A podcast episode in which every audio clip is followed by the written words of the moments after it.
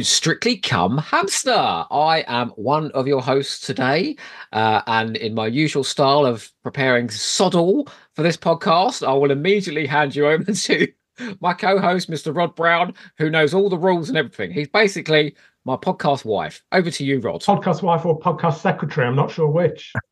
You perform both adeptly, I have to say. Thank you. Thank you. But yeah, don't reveal too much. Yeah, it's good to be back. And we're doing we're back into modern series who um, I think last time we certainly set a few cat amongst the pigeons with our uh, season 18 review, which attracted quite a bit of comment online. Uh, so tonight we're courting more controversy with a series which I'm sure we won't have different views on at all. it's Jodie Whittaker's second series as the Doctor, series 12. So yeah. And again, of course, we're joined by two very special guests tonight who are going to help us decide which story is going to lift that much sought after Lacurshan glitter ball and who's being sent home to Pease Pottage. So let's welcome today's guests. Dylan, would you like to introduce yourself? Hello, I'm Dylan, uh, Jodie Whittaker fanboy, uh, season 12 Stan, and host of the podcast Doctor Who 2 Hot for TV. Welcome. I'm David. Uh, hello, I'm David Gillespie Pratt, and I'm the unknown element in this conversation because I have deliberately kept my views on this season to myself. So I'm ready to uh, see how this goes. David's been teasing us for days with refusing to say what his feelings are. I think we're all playing our cards a little bit close to the chest, but David has been completely zipped up. So we've got no idea where he's going tonight. I've got a feeling, you know, I can got to sort of predict this that he's going to be one of those cheeky gits that's really contrary. So all the accepted sort of classics or highlights of this season, he's going to he's going to hate. Yeah, there's loads of them. And, uh, there's tons of them and all the ones that no one likes, he's going to champion. Well, oh, I think you might be disappointed. Oh, or surprised. Let's find we out. Shall see. So, before we get into the story, should we just start a? We've been absolutely inundated with people's opinions. Opinions online. Who knew? um, shall we uh, just look at a couple of them before we get into uh, the panel's thoughts? Joe, you wanted to start with yes, please. Luke Malloy because you loved this. Uh, please, can I read out Luke Malloy's comments on it. season 12? Yes. Okay, it. so Luke Malloy has to say, not one new idea in the entire season. A TARDIS team with no reason to travel with each other. Stories fluctuating between bad, boring, and brainless. Whittaker was a miscast lead, a choice that fails to make any of the show work. Stale and aimless. The worst season. Grim, uninspiring, unconfident TV splurge. Wow. And that was the end of Strictly Come Hamster for Thank you very much. I don't think we need to say anymore. Uh, yeah, God, I'd like you to read out Jim Allenby's comment, please. Oh, I'm going to force myself to read out Jim Allenby, who said Series 12 is nearly perfect. Oh. It's where Jodie really finds her feet. 13 and Sacha's Master is one of the show's great pairings. Each story brings something to the table, and like it or loathe it, and I love it, the Timeless Children gave the show an injection of something new. Johnny Morris says, very succinctly, it was better than Series 11. You can take that in a number of different ways. Ross says the pros, cinematography, music, production design, Bradley Walsh, Sacha Dhawan, The Doctor in a Tux, Fugitive of the Judoon, but the cons, unresolved storylines, unresolved and pointless characters, all other companions, and the Doctor's dialogue. James Lark says, I found Series 11 admirable in many ways, but lackluster. So 12 took me by surprise. Fun, funny, much better looking than the previous year. Its main flaw is substituting narrative with revelations, which creates an artificial sense of drama but doesn't build story. Jason Thompson said, overall, this season is hugely significant and pulled out some great surprises, but still seems disjointed and poorly conceived. Completely ignoring the whole Missy arc in bringing back the Master was a misstep. Surely just a line or two could have been added. So it's a big season, but bitty and poorly put together, and the best episodes are the ones that stand on their own. Sorry, Jason, I love you, but why are people so bloody obsessed with knowing this master chronology. Like it's that important. We're Doctor Who fans. Yeah, but the, the, the whole th- and I'm sure we'll get this into this, but the whole thing that the master does is show up and completely reset every time, and they go, "Oh, how did you escape from so and so?" Like that is the cliche, and boy, does this season stick to some cliches. Chris Curtis says better than the previous one. Had some nice ideas and plot beats, but never really executed. Forty-five minutes is not enough time for a Who plot with multiple companions. The Doctor's role was weakened to fit them. Look how effective Jo Martin is as the Doctor without companions. I also feel that this series struggled tonally because of the insistence of jumping time zones and places. It happened quite a lot this season, and it was an attempt to create drama.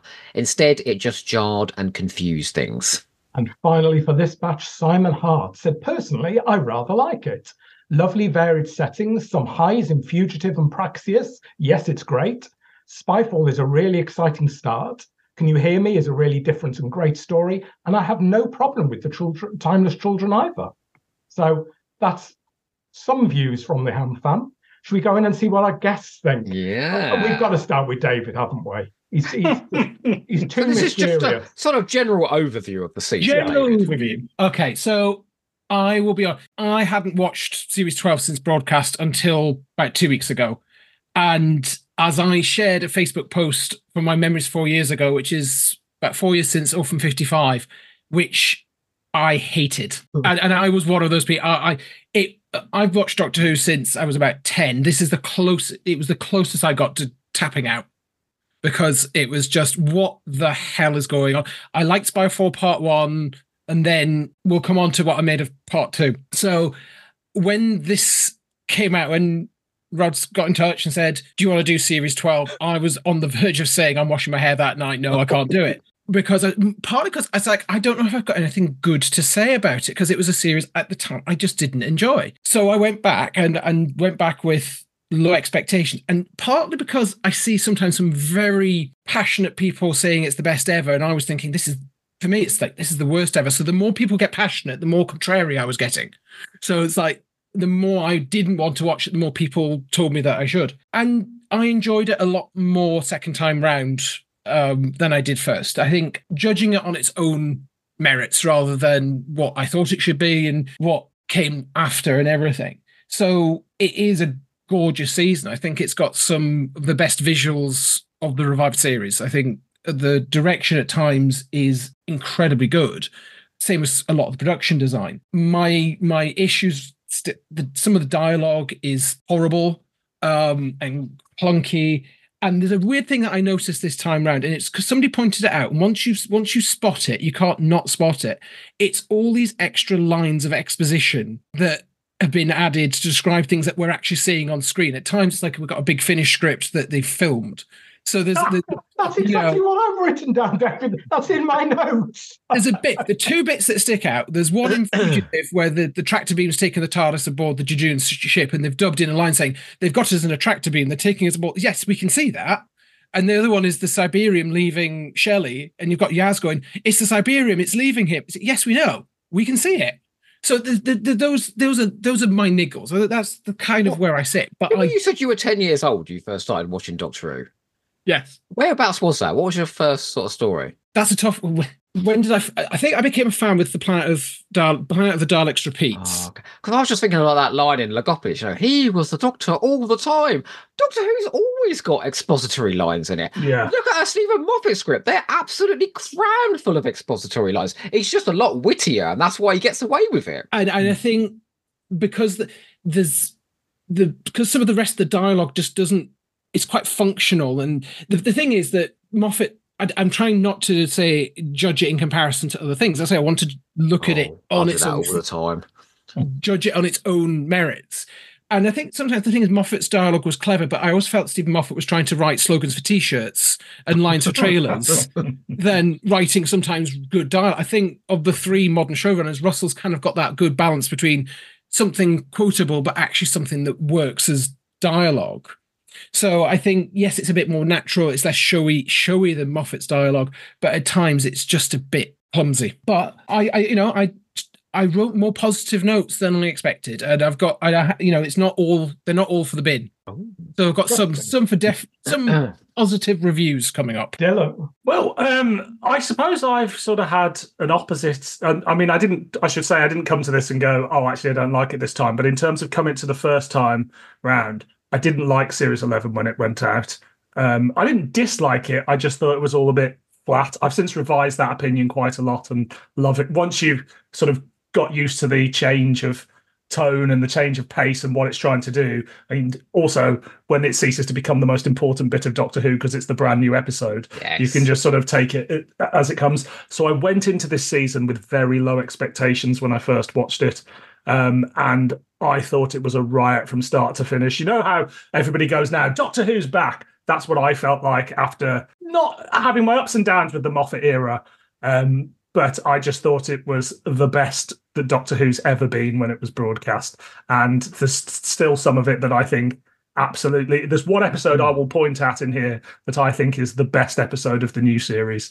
Um, and, oh, prob- and probably not the one you expect. It's not oh. from 55. I um, know. you may have told me this. I think I know, but but we'll I just thought I think I think it's got some fantastic scripts. I do. I will concede that perhaps exposition isn't his strong point in terms of uh, how he delivers it, but also remembering that this is, you know, on a on it, this is sort of high concept sci-fi for a family audience on a Saturday, some on a Sunday. Sorry, sometimes you have to sometimes you have to over-explain in a way that you know when Moffat was putting it out at half eight and it was trying to be a high-end drama, you don't necessarily need to do that.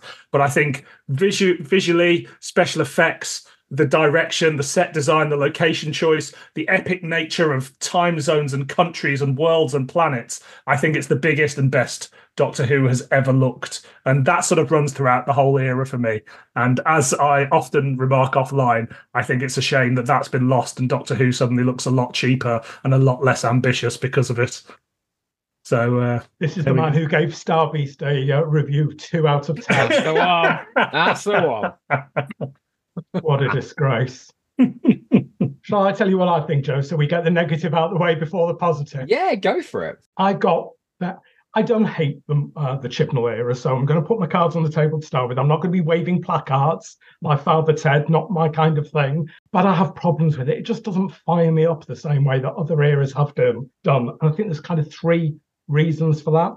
One of them is I think the Chibnall era has got a lack of consistency of tone. And I think of all the other eras of Doctor Who, whether it's Letts, whether it's Hinchcliffe, whether it's a Cartmel era, there's a consistency to the way they're delivering stories. You think about the modern era, Russell's big, bold sci-fi ideas. There's loads of heart, loads of humor, lots of characters.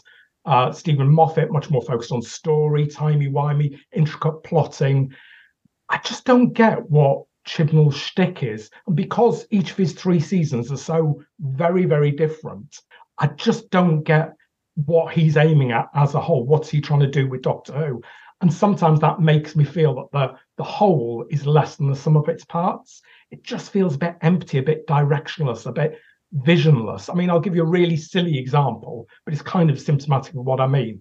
So, the opening of the show, we sometimes get the opening music, we sometimes don't. We sometimes get a cold opener, we sometimes don't. And that might be because various stories fit. But the feeling to me as a viewer is you just don't really quite know what you're doing. You don't know what you're going for. It chops and changes too much. There isn't that consistency. And that's not all stories need to be the same. Because I look at, let's pick RTD in his first run. You get a slew of different types of stories, but there is a consistency. You know that's Russell's vision of Doctor Who. And I don't get that feeling across the whole of the tenure from Chibnall. So that's one of my kind of beat bugs with him. The second one, ironically, these guys have already picked up, is the horrible dialogue at times. Um, one, you're right, is very, very expositional. I, I pulled one line out from Orphan 55. The doctor arrives and says, "Oh." When she arrives in the in the hospital in 14th century century Syria, she says, Bimaristan, that means sick place. This must be one of the oldest hospitals in the world. Of course, Islamic physicians were known for the enlightened ways they treated people with mental health problems.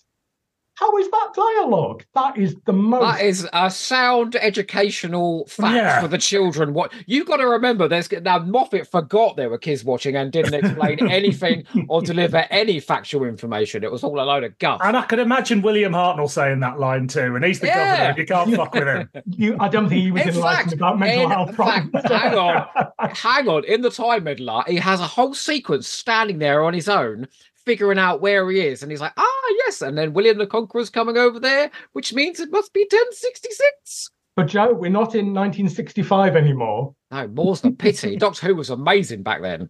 So I think the expositionary dialogue is horrible. I also hate what he does to Jodie, and this is why I feel he he burdens Jodie's doctor a little bit. He gives her the kind of quirky, so-called humorous dialogue, and it doesn't land. I mean, I quoted a previous podcast when she said, "Oh, serious tech skills." That's spelt with a Z. Like what? And in Orphan 55, I, this just she says to Kane, "Oh, I could have made you out of a box of crayons and a tin of spam." I know so many people that's their favourite line of dialogue in the new series. What does that mean? Is that supposed to be funny? It's just... yes, it's the sort of bollocks Matt Smith came out with every week. Yeah. Oh, get out of here! Come on, we, we but we had we had in the Steven Moffat era the, the doctor not knowing what a woman was or what makeup was and things like that. It's like, oh, I go in here. What's a table? I've never been upstairs now. before. oh no, no. The humorous dialogue and the exposition dialogue is horrible. Um, and I'm also I'm going to get these guys shouting at me. The third reason I don't necessarily commit with this season as much is the companions. I think three companions is just too much. Um, we'll go through this series. There are so many times that Graham and Ryan, it's always Ryan, Graham and Ryan or Yaz and Ryan are just stood in the background smiling gormlessly at the camera as it pans round them. They have so little to do. One companion, uh, you know, it's great. It would have been great if it just been Yaz and the doctor. It would have been really nice to see two women front and central. It works really well, I think, in Flux, where you've got Dan and Yaz. They work really well, but three is just too much. So those are some of my problems. Having said mm-hmm. that, in Series 12, I do think Chibnall is starting to shape out what he wants to do. And I do think there are some big and bold and, and interesting ideas in this series. So I will be saying some positive things. I did notice, though, rewatching it, how many times he's repeating RTD in this series. Mm. So we've got the Master hiding behind an apparently sympathetic character. We've got the destruction of uh, Gallifrey. We've got celebrity historicals. We've got Captain Jack. We've got prophecies, lots of prophecies. We've got the Chameleon Arch coming back. We've got um, Cybermen coming back. We've got an emotionally damaged Doctor. And we've even got a surprise enemy popping up at the end and the Doctor going, What? What? What? into the Christmas cliffhanger. There's a lot of RTD. And the final irony is there's also quite a bit of season 23, which obviously, as we all know, Chris Chibnall was famous for going on TV and berating. So we have yes. Orphan 55 copying, mimicking Mysterious Planet with the Earth based underground station. And we even have a morally dubious alternative version of the Doctor, a la the Valeyard. What is it you said in that interview? Uh, there wasn't much to it, was there? there wasn't much to it, which is the perfect summary of the Chibnall era. Uh, I don't think we can criticise Doctor Who for repeating itself because at least half of those RTDisms were also repeated from other periods of Doctor Who. Yeah. Doctor Who is famous for recycling itself. And wasn't it Steven Moffat that basically said the only two reveals you've got in Doctor Who are it's the Master or it's another Doctor? So there you go. And I was noticing that list you just detailed there were all ideas that Moffat dealt with as well. And anyone who starts saying John Hurt was an original idea, that is basically the Valeyard again. So it's it's all been done before. Yeah, yeah. It's just it's just squeezed into a short number of episodes. Joe, let's turn to you because I'm Hello. sure you're oh. going to be a beam of positivity. Well, my first reason is the inconsistency of tone which I really love in this era because I feel like there's a horrible, smug sense of sitcomness about the Steven Moffat era. Whereas suddenly we're in in an era where you can go from something like a dark historical like Punjab to you know uh, an interesting take on Amazon in the future in what was that called again Kerblam uh, to the absolute you know weirdness of it takes you away. I feel like it's Doctor Who distilled to jump from one thing to another. One of my favorite seasons of the classic series is season three, and it's all over the place tonally, and it's amazing. Doctor Who can cope with all of these tones and it should be doing different things. My second reason is the dialogue because I, I got really annoyed with all those fucking jokes in the past era. They were so hmm. annoying. Nobody spoke like a person. Suddenly, the dialogues come down to a more naturalistic level, and I'm actually hearing words that people might actually say in my life. So suddenly, I can start believing in the companions again. And they're not, you know, these mad plot devices from the dawn of time or whatever, River Song and Clara and all that bunch were. I think this is a really expensive looking season. It's probably as close as Doctor Who got to sort of looking like a movie in its time. And I think Dylan's right. I think our post Power of the Doctor, the show does look cheaper than it did, which really surprises me with all that Mickey Mouse money being poured in. it's a hugely ambitious year as well.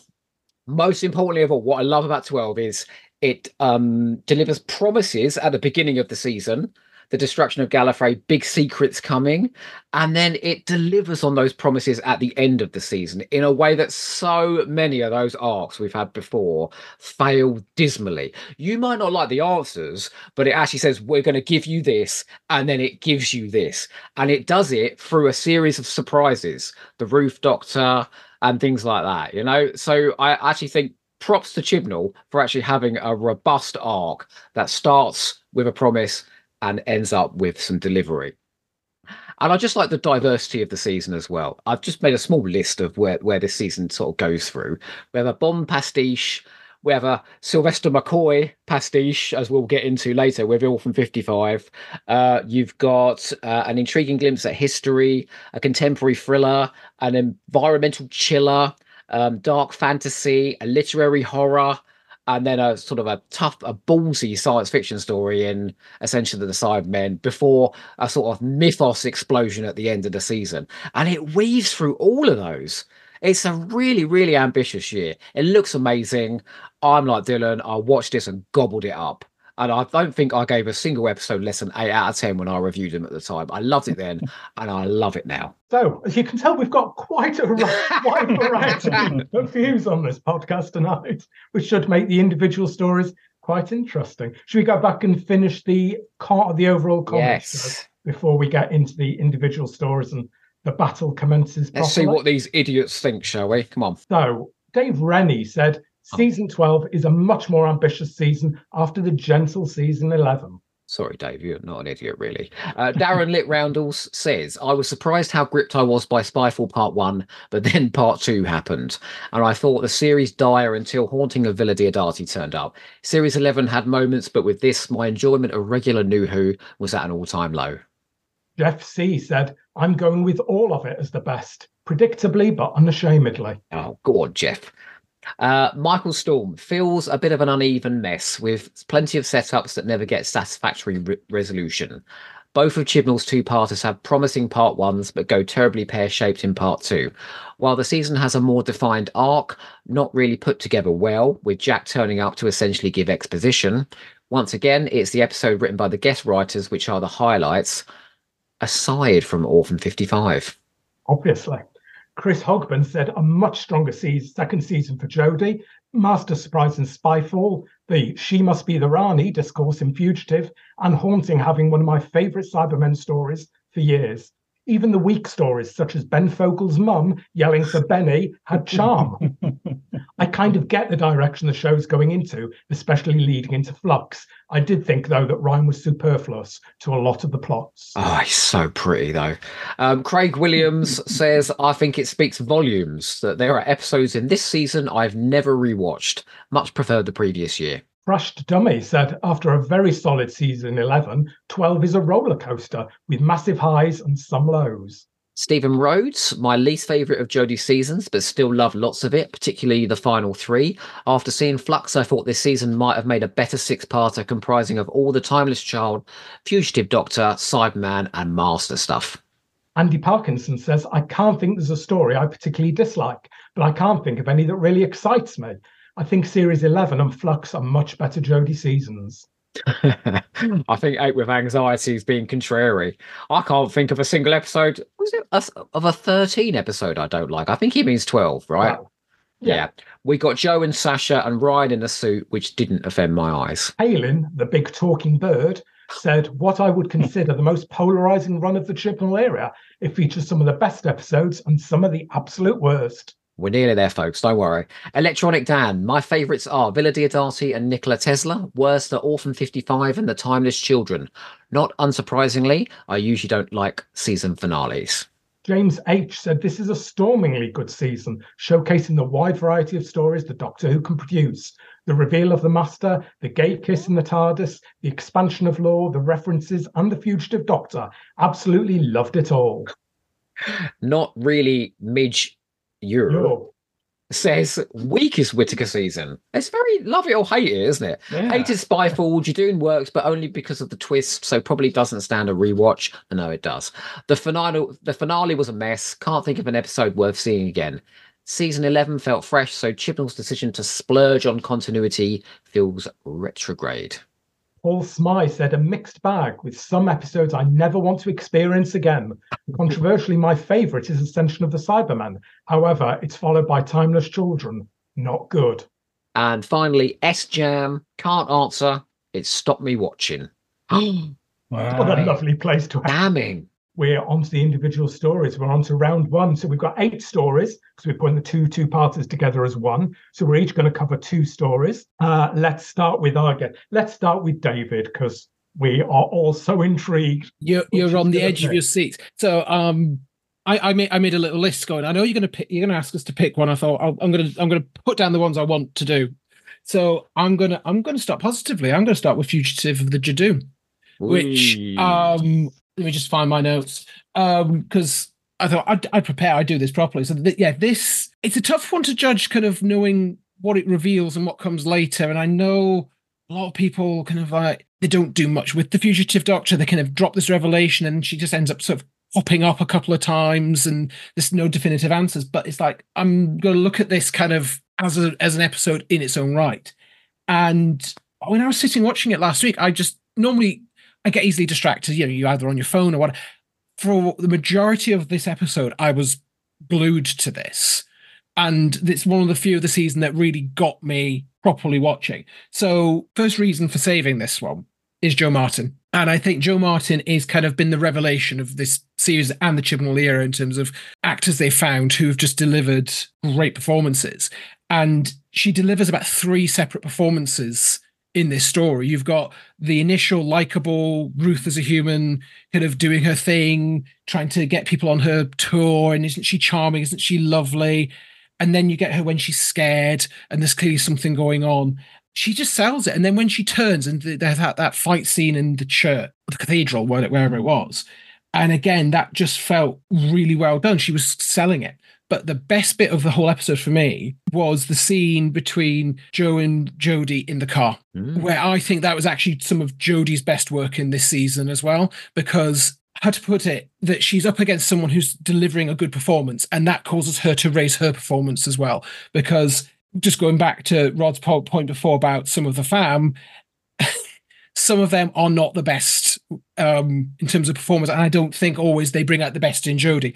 The guest stars are the ones who bring out her best performances in this season, and I think that's Jo Martin as Ruth. So that's my first reason for keeping it. Second is that it the reveal for me was that the plot twist of the fugitive doctor was a genuine shock and in this day and age you can very rarely do a genuine plot twist and mm even the bi generation and everything that had kind of been leaked, and some of the stuff like Timeless Children that had been leaked. But certainly from my trolls of the internet and everything, The Fugitive was not something I knew was coming up. It was sort of spoiled for me because I didn't watch this episode live because we were on holiday at the time. We were um, that particular night we were up in Kielder Observatory doing a night in the dark sky park. So as soon as we started driving back to a hotel and my phone goes back into connection, all these people are texting me saying, "Oh my god, have you seen Doctor Who tonight?" I go, "No, I haven't. I've been." We've been out stargazing, haven't seen a thing. So the, the the twist was was ruined. I knew it was coming before I got a chance to see the episode, which was a bit of a shame because I I was robbed of that that sense of oh my god, are they actually doing this? but they had the balls to do it. And I think what was even better, I'm not a fan of Jack as a character, but the fact that they went and got him back in, I think, as a div- as a diversion, because that had yeah. leaked, and I was I was left kind of thinking, have they leaked this deliberately as a bit of a oh, the big twist in Fugitive of the Judoon is Jack's in it? Well, actually, no. There's so there's actually a plot twist, and there was some proper sleight of hand to throw people off the scent. So I think there are times where obviously in the publicity and everything in the Chibnall era where they're not giving anything away that doesn't help with the publicity of your series. But sometimes when you've got a really good twist and a really good surprise it works and i think it works to this episode's benefit. And it still works even though you know it's coming. I think it's structured really quite nicely and i think it's written really well. I love the direction in this. I think there was a real sense from about after the sort of jokey sort of 10 minutes this was building to something so sort of tying into the twist, you know something's coming. You know this isn't just going to be a reveal of a character. It's like the the the direction is really selling. This is something big, and it's down to Jodie's performance, how it's how the it's shot, the music. When they get to the lighthouse, there's that real yeah. palpable sense of this is significant. so it is a bit of a shame that Jo Martin is wasted after this, and we don't get more of her on screen because I think she was absolutely fantastic. It is a shame that the you know we talk about the crowded TARDIS. The fam get completely get totally sidelined after about twenty minutes.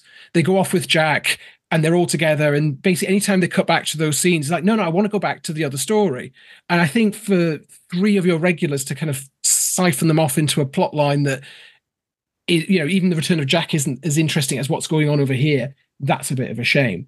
But this was really good. This was refreshing. If the re- if the whole season was of this standard, I wouldn't have a problem. But this is probably one. It's not my favorite of the season, but it's up there. Should we go to the comments before we go into? Yeah, let's do it. Response. So James Lark said a strong start gives way to a series of ooh look moments, which for me didn't stand up to scrutiny as they were happening, let alone on reflection. Fans were clearly delighted, but goodness knows what casual viewers made of it. Or is this where casual viewers just gave up? It's the modern equivalent of Arc of Infinities. Omega controls the Matrix. It doesn't matter how dramatic you make it look or sound, anyone not invested is bound to respond with a hearty, so what? With a fan hat on, I forgive it entirely for one reason, which is that it gives us Jo Martin. On the other hand, it's definitely a mistake to make a series of Doctor Who where there's suddenly a more interesting and mysterious Doctor than your actual lead. Oh, nonsense. Subjective. yeah, totally. well, it all is, isn't it? Let's be honest. Jason Thompson, a pivotal episode, of course, but the B plot with the companions has nothing whatsoever to do with the episode itself and instead a setup for the end, bringing back Jack just to talk about the upcoming episode he won't even be in. Frustratingly, things are set up and then discarded. Why is Gats? He likes his details, Jason. He likes them all ticked properly. Why is Gats sending the Judoon after the Doctor? Maybe we'll find out when we come back to at the end of the season with the Doctor in prison. Or maybe she'll be broken out of prison and that will never be mentioned again. Melvin Pinner said, There's been no episode of Doctor Who that I've watched more times than the week of transmission than Fugitive. I watched it eight times that week. Wow. My jaw still hurts from hitting the floor at Jo Martin's shocking revelation. She was an absolute powerhouse as the Doctor from moment one. Eight times? I don't think I've ever watched. Have you guys ever watched an episode more than eight times? The week of transmission? No. no. week, week of transmission. Blimey. Fraser Gregory. Oh, here we go. Contrary Mary. Come on, Fraser. Fraser Gregory says least favourite is The Fugitive of the Judoon. Smoke and mirrors. It doesn't stand up to a rewatch and delivers a very unpleasant Doctor. I love Fraser. He just goes for the opposite every time, doesn't he? You've Jack got to get attention somehow, haven't you? Like, come on. Jack Coyer says this goes down thanks to the finale. Jo Martin does a terrific job with every second of screen time she can muster through this era. However, I wish I had a chameleon arch who could remove the most painful comedy of the era with the bakery guy who likes Ruth. I love that. I love that guy. He's terrible. Uh, Gareth Bowley. I like says, it. I like it terrible. Yeah. Most Chibnall's comedy is terrible, but I still love it. I'm teasing you. Sorry. Um, Gareth Bowley doesn't go anywhere beyond shoehorning in a new Doctor. Plus, especially bad this incarnation upstages the current one. Not the mind probe says one word. Wow. Chris Curtis loved Fugitive for its boldness and almost RTD shocks, but then falls down. And Big Orange Michael says, best of the series is Fugitive. It felt epic when I first watched. Right. So David's made a good champion for this episode. Dylan, are you on board or not? I'm absolutely on board, um, unsurprisingly. Uh, I, the, the first thing I want to mention, realistically, is, and it's quite a minor thing, but it's set in Gloucester. And this is just uh, indicative of what this show, of this era of the show, does of not just giving us London or Cardiff or Cardiff being London. And every episode it, it, that they land on the planet Earth and beyond, you're wondering where it's going to be. So just to have it set in Gloucester. It's just another little tick, and seeing the Judoon wander around a duck pond and things like that is just you know uh, the, the, antithesis. It's it's peak Doctor Who for me. It's peak Doctor Who. The second thing um, is the division. I love it. It giving Gallifrey in Gallifreyan history a darker side, getting away from that Arc of Infinity thing of people hanging around what looks like an advertising agency in the 80s in big collars.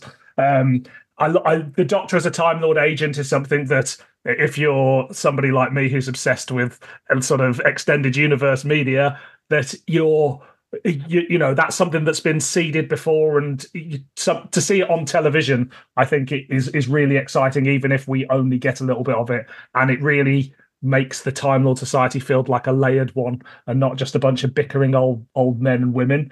And then the third, just Captain Jack and his return and his interaction with Graham. Uh, I know it was a short lived return because John Barrowman's a very naughty boy, but um, I just it was it was great to see him again. And you know, there's a, uh, a lot of people go, oh well, he's only there to deliver a plot point. But that's fine. He's only there to deliver a message. And people go, well, it should have been seeded and played off later. But Jack is delivering a message of something the doctor shouldn't do. And the doctor goes against the advice. So you can say that he's sort of ripped out of that timeline essentially because he's there to go, you need to go, you need to go the right way with this. And he's probably dead somewhere as a big face in, in that version of the universe anyway. Having, so having that in this episode means that when the Cyberman turns up in Diodati, there's already weight. Yeah behind him turning up in Diodati. Mm. It works. I, I also think a lot of Doctor Who fans uh, are guilty of two things. Number one, only watching Doctor Who and programs from the 1970s and 80s and not watching modern television. And two, worrying about casual viewers as if people aren't used to tuning in week by week to a TV show and going, oh, I, I need to see last week's episode before I watch the new one. Who just dips in and out of a TV show anymore? You watch it all. You might not watch it all on transmission. You might watch it a year later, or six months later, or two months later. So the idea that a casual viewer's going, oh, I don't know what that doctor is, or I don't know who that character is, or what they're meant to be doing there, or what, or tuning in a few weeks ago. Why is everyone so worried about a lone Cyberman? Everybody watches every episode.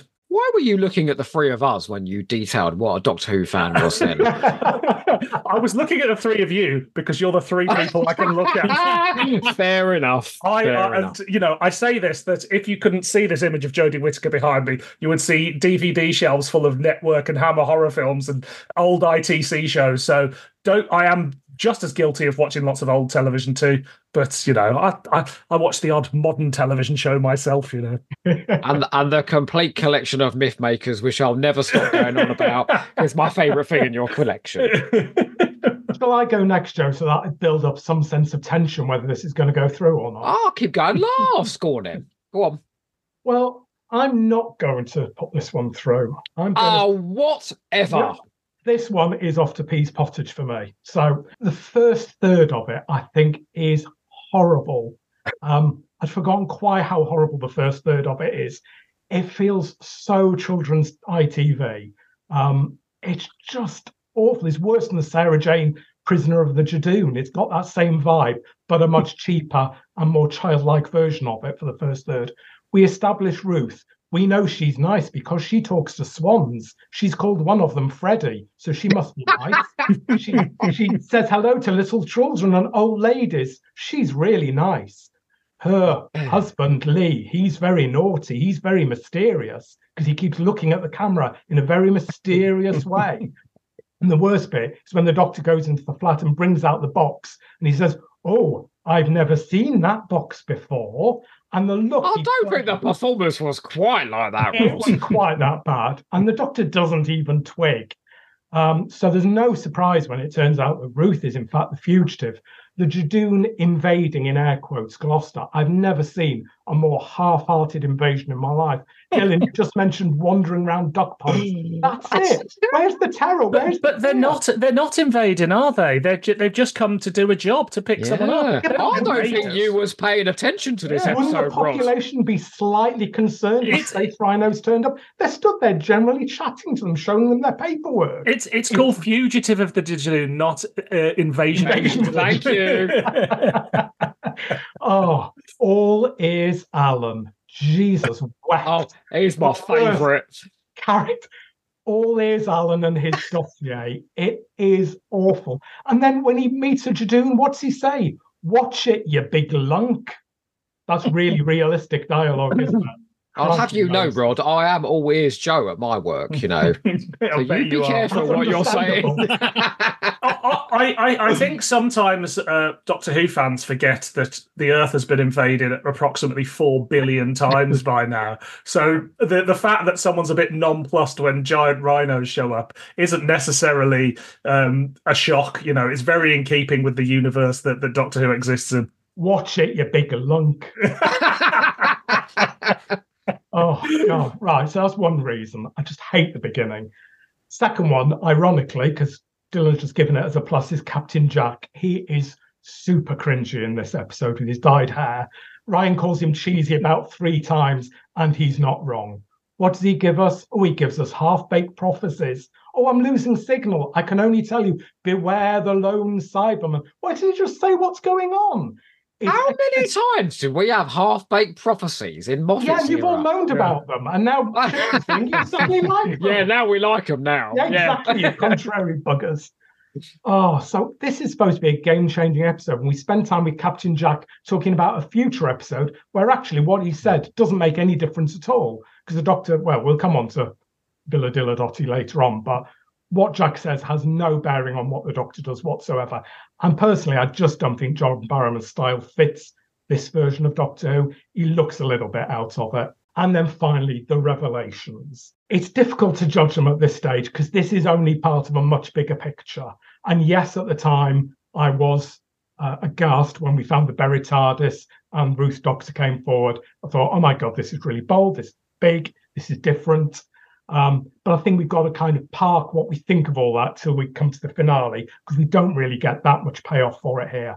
And my big problem with this is once we've left the beach, it becomes very, very static. These big revelations are just on board the TARDIS or on the Judoon ship with people talking. We're not seeing anything. We're not feeling it. I'm going to reference a, uh, a Moffat episode. So, Joe, put your fingers in your ears. In Name of the Doctor, when Clara's backstory is revealed, we see all the clips of her interacting with previous doctors. We get to see it, we feel it. It's grand, it's dramatic. We see it and feel it. Here we've just got three people stood in a room talking. It's very, very static and it just doesn't sell it. And after all these big revelations, they go into the TARDIS. And what's the doctor say? Oh, there's a switch buzzing. Let's go off on another jolly adventure. Come on, everyone. It's the, it's the equivalent of time flight um, we just forget everything that's just happened and go off on the next adventure. So at this stage, the revelations don't work for me, and I'm junking it. Doctor Who does always go off on another adventure, no matter what's just happened, though, doesn't it? That that is that is what the show does. Do you remember Amy's cummy baby? You know that all of a sudden to actually tell us we're going to do that. If we just ended. It, hang, it hangs a hat on it. It kind of acknowledges that yeah, we are going to just distract. But the one the one thing I liked about that last scene, and it was apart from the the confrontation with a fan where somebody was killing the, the, the atmosphere in that scene, not mentioning names, Ryan, um, who you might discover is I am not a fan of. Um, the one thing that he, they did, he is which, pretty though. He is pretty. No, yeah, that's all you say. Yeah, but so, would, so is a nice tree, and it's about as wooden. Um, that the doctor actually tells them what's happened because what frustrated me with some of the stuff later on in flux and everything is that the doctor's not being very open about hunting down the division all and actually you think oh she she didn't tell them about gallifrey so the fact that she actually ignores that rule of drama of characters don't tell other characters what's going on. It was like, oh, she actually, I forgot, she does actually tell them oh, what's happening, and that was actually not, really quite refreshing. I suggest you don't watch the Sylvester McCoy era then, all right? He sits on a lot of secrets, that fella. Come on then, Joe, you big lunk. Tell us what you think. It's well, one of course. moment. Of course, this is the one episode of the year I'm going to junk. Oh. oh. No, I'm lying. Um, I just did it for suspense. No, I think David's right. I think the way this is structured is brilliant. You, and in fact, it's a triple whammy, isn't it? Because it's the Judoon back in, or maybe that's the surprise. No, it's Captain Jack in, maybe that's the surprise. And then the surprise actually turns out to be. So, in terms of structure, I think this is really well done. My first real reason is the first sort of third of the episode, which I, no, I'm not going to be that contrary. Although I do think it's light and summery, and we're doing contemporary Earth in a really fun way. I don't think it's anywhere near as CBBC as you're suggesting. If I'm mm. honest, I think I think it's it's got some nice witty lines in it. The Ruth Doctor, the, the Ruth Doctor. Now, can I ask you, because Dylan, you didn't really say what you thought of the Ruth Doctor. What do you think of the Ruth Doctor? Uh, well, I mean, I'm going to be very contrary here. Um, you I hate th- her. No, I don't hate her. I think that Jo Martin is fantastic as Ruth, but she gives me nothing in her 11 minutes of screen time. But it's hard as, to do as, it in that much screen time, isn't it? What what what what, what I mean is, there's nothing about her as the Doctor or as the Ruth uh, as Ruth to say she is the sort of actor that should be cast as Doctor Who. And I'm not saying she can't do it. I'm just saying she she doesn't get enough time as the Doctor. So I'm just sort of stood there going, and it kind of works because it's an earlier version of the Doctor, we think. But I I, I do I, I like her as a concept, but Jo Martin hasn't done anything to prove to me that she is up there with a Jodie Whittaker or a Peter Capaldi or a William Hartnell that has that that same I don't want to use the word gravitas because it's an over, overused word, but that that certain energy that just the actors playing the Doctor always seem to bring to the part. But that is not the problem of Judoon. That is the problem of later on. And when the BBC finally released that, uh, uh, let Big Finish release that Fugitive Doctor box set, we can see what she what she might have really been like as the Doctor. Well, I think Jodie Whittaker's already a pretty incredible Doctor, but I agree with David. Suddenly when Jodie's up against Jo Martin, those scenes in the TARDIS they sizzle. They're really witty. The timing's excellent. It's like watching the best of the three Doctors, the two Doctors, the five Doctors combined. I, I could have done with a couple of stories of the two of them. Actually, mm-hmm. I feel like John Hurt gets a pass because we went on like a character arc within a single episode, whereas we just sort of get these little vignettes of Jo Martin, and it ain't really enough. But I'm intrigued. I'm enticed I just wish we'd got a bit more later. I love the Judoon in this as well. I think um, Nicholas Briggs, who has been overused in the new series, does a really fun performance as the what's his name? He's got the name of a Doctor Who fan. Paul Kondo. Kondo. It's, it's Paul yeah. Condon, isn't it? Yeah. yeah. He's really fun. I think until he gets his horn ripped off by Jo Martin. I'm not sure what that bit's all about actually. Suddenly well, it, she suddenly she's got super strength it's just disgracing. It's just disgracing the Judoon. But she, she's she's a she's a soldier, isn't she? Just before she turns into William Hartnell and becomes a decrepit old man, she, she's she's a super. She's grabbing people's horns, yeah, and yanking them. the uh, the thing about the companions being shunted off to the side, yeah, it's a bit of a problem. But I like all the fun interaction with Jack, and I like the fact that Jack pretty much thinks every single person he meets is the Doctor uh, because he doesn't actually meet the Doctor in this episode. I do think dropping the exposition, the the thing about the Lone Cyberman in the middle of the season was a good idea because it does allow us to prepare for the shocks at the end of the season. Uh, whoever said this was well directed, this is superbly directed. That sequence outside the lighthouse as she's climbing up and the camera's going around, you've got all the beach in the background. I mean, it just looks gorgeous. This her digging up the TARDIS, it's imagery you never forget. Um, yeah, Why is I think police box though, Joe? Oh, I don't care about that nonsense, honestly. Because the TARDIS has always been a police box, and then at some point it takes its old school form, and then Hartnell takes it, and it goes and gets stuck in the police box form again. It'll all be explained in the big finish box set that Trouble is, so, Joe's going to love. I'm not that person. Well, I probably won't. Odds are. Um, I'm not that person that needs to box everything in, into one big story like that. So yeah. I don't care why it's a TARDIS. It's the TARDIS. She's the Doctor. That's an amazing shock. And it rocked fandom at the time. I can remember Twitter exploding after this yeah. episode. And it completely justifies Chibnall's judicious use of marketing by not throwing every twist in every trailer. It meant that on the day, like Sacha Dhawan's master in Spyfall, you got the shock. You jumped out of your seat. You were really excited. I think that's all the excuse you need to put a bit of a blanket of secrecy over the series coming out. I think it's confident. I think it's fun, brilliantly acted, brilliantly directed. Of course, it's going through. It's a season 12 classic. So, Fugitive is through. So, we're on to our second story. Dylan, your pick. Um, I'm going to pick Praxeus or Praxius, whatever you want to call it.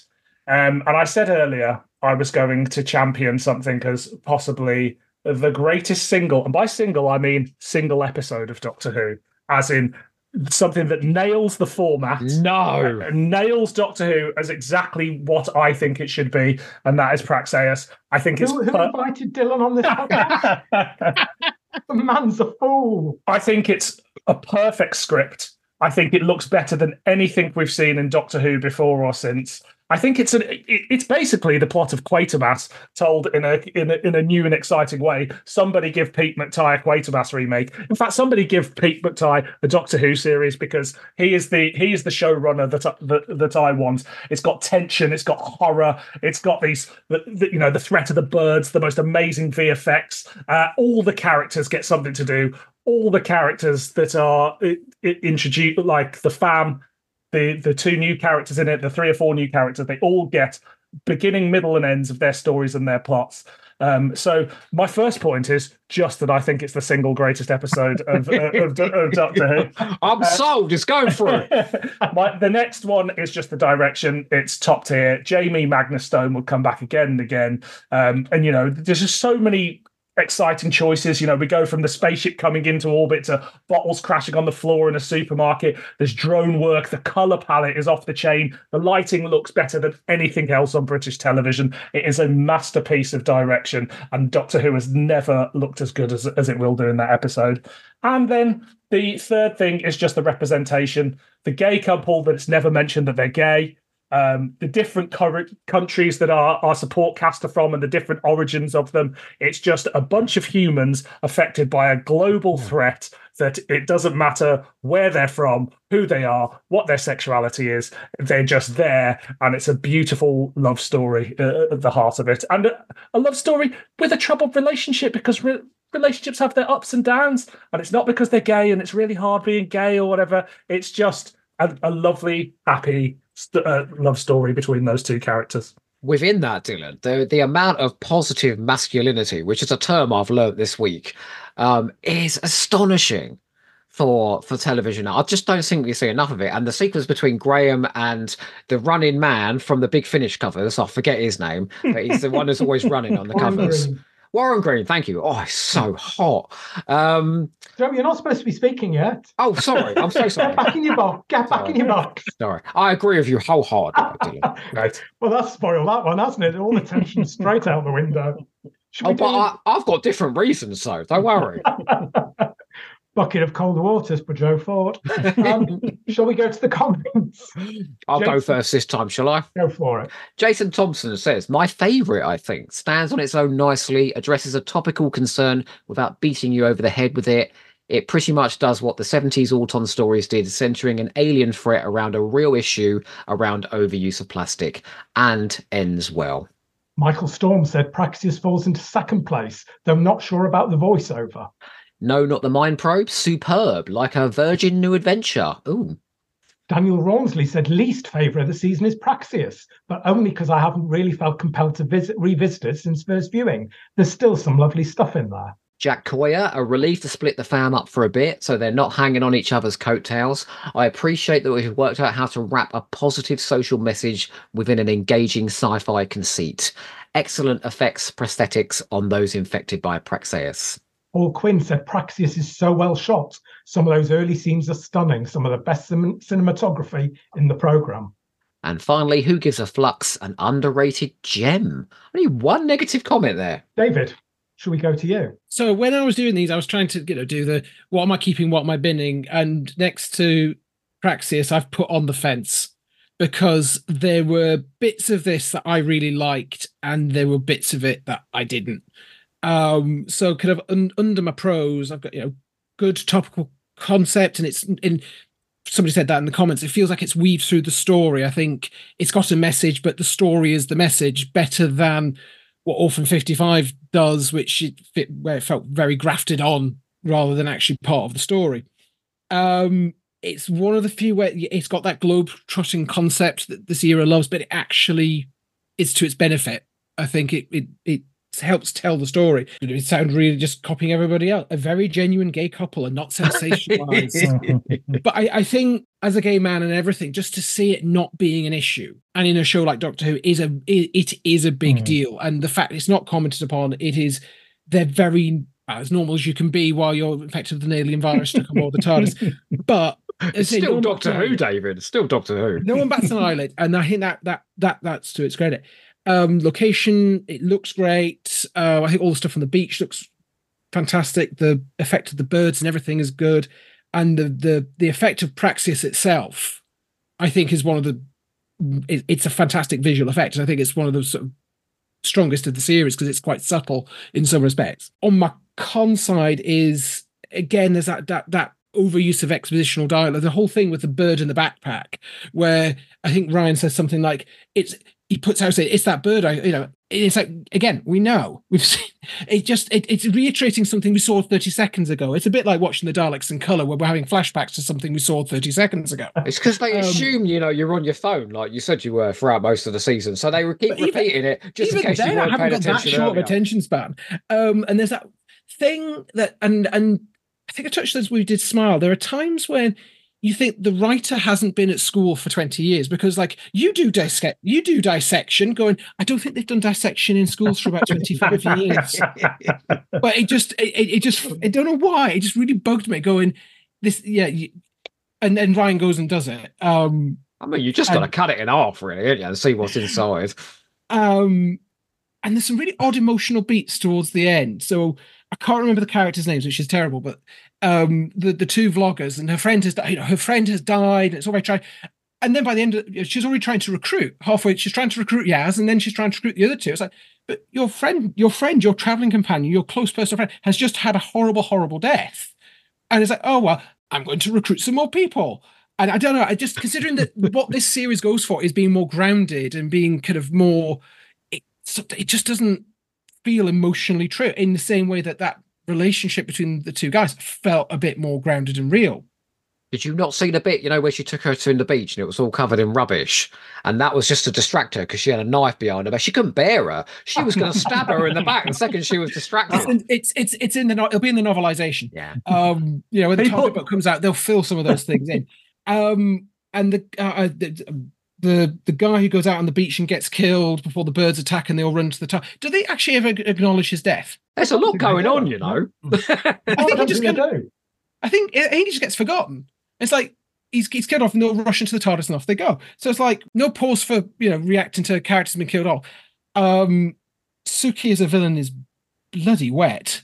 Um, there are some fantastic villains in this season. This is compared to some of the previous eras, but including even the Moffat era, this this has got this is a this is a series series twelve has given some great villains with some great over the top brilliant performances. This is not one of them. Um, when when she died, I think I was like, thank God for that. so and and and and while it's not the only story guilty of it, but like I said, I was just looking at it also on merits, sort of hand waving the doctor cures the virus and the, the TARDIS cures the virus, and then it's sort of I sometimes love when Doctor Who and the Doctor's doing something that's not just clever, but not just clever because they've told us that the Doctor's doing something clever. And sometimes it doesn't matter when they don't do that. But I think there are times in this series, most in this, where we have to just we're told the Doctor's doing something clever or the TARDIS is doing something clever rather than oh they're actually seeing it and understanding it. So I now have to pick which side of the fence I'm going to come down on. and I'm I'm gonna I'm gonna bin it. Oh, Uh, best story. All, all, all those positive things, and there's some great positive stuff in it. I think about two thirds of the way through, and this because when I was preparing for this, I wrote all the stories out, and I kind of predicted what I thought was going to be the definite keeps and the definite one, and I genuinely really enjoyed this last time round. It was, it was one of the things that I genuinely thought this was good. I'm going to enjoy that again, and I just felt about 30 35 minutes in my attention was starting to wander and I was starting to get just a little bit bored. And I'm going, okay, I can't read. If if I'm starting to get a bit bored, can I then say say I genuinely want to save it? So the fact that I'm on the fence and the fact it has lots of good stuff in it, but just not enough. Yeah. Oh, yeah, I'll go next. I'll give you the casting vote on this one. Um, I think obviously it's staying through for all the reasons Dylan said, for all the positive reasons David said. I don't think anyone's stressed enough just how important the environmental message is in this and just how vivid the imagery is. So that that a shot of the Gaia in the water with all the uh, rubbish swirling around it and that beat. I watched this and I thought uh, what absurd images. They're not going to get an environmental message in my head looking at stupid images like that. Then I Googled it and realized it was all real and realized how out of touch I was and actually went out and I started recycling properly after watching this episode. So it had the right effect on me, and I'm hoping it did on others as well. I love Jodie Whittaker's Doctor as a scientist, and it's something they lean into all the time. And she loves doing the science in this, and it's something that we don't see the Doctor doing enough in the new series. Um, she does come across as a bit of a sort of know-it-all brain box, but I quite like that as well.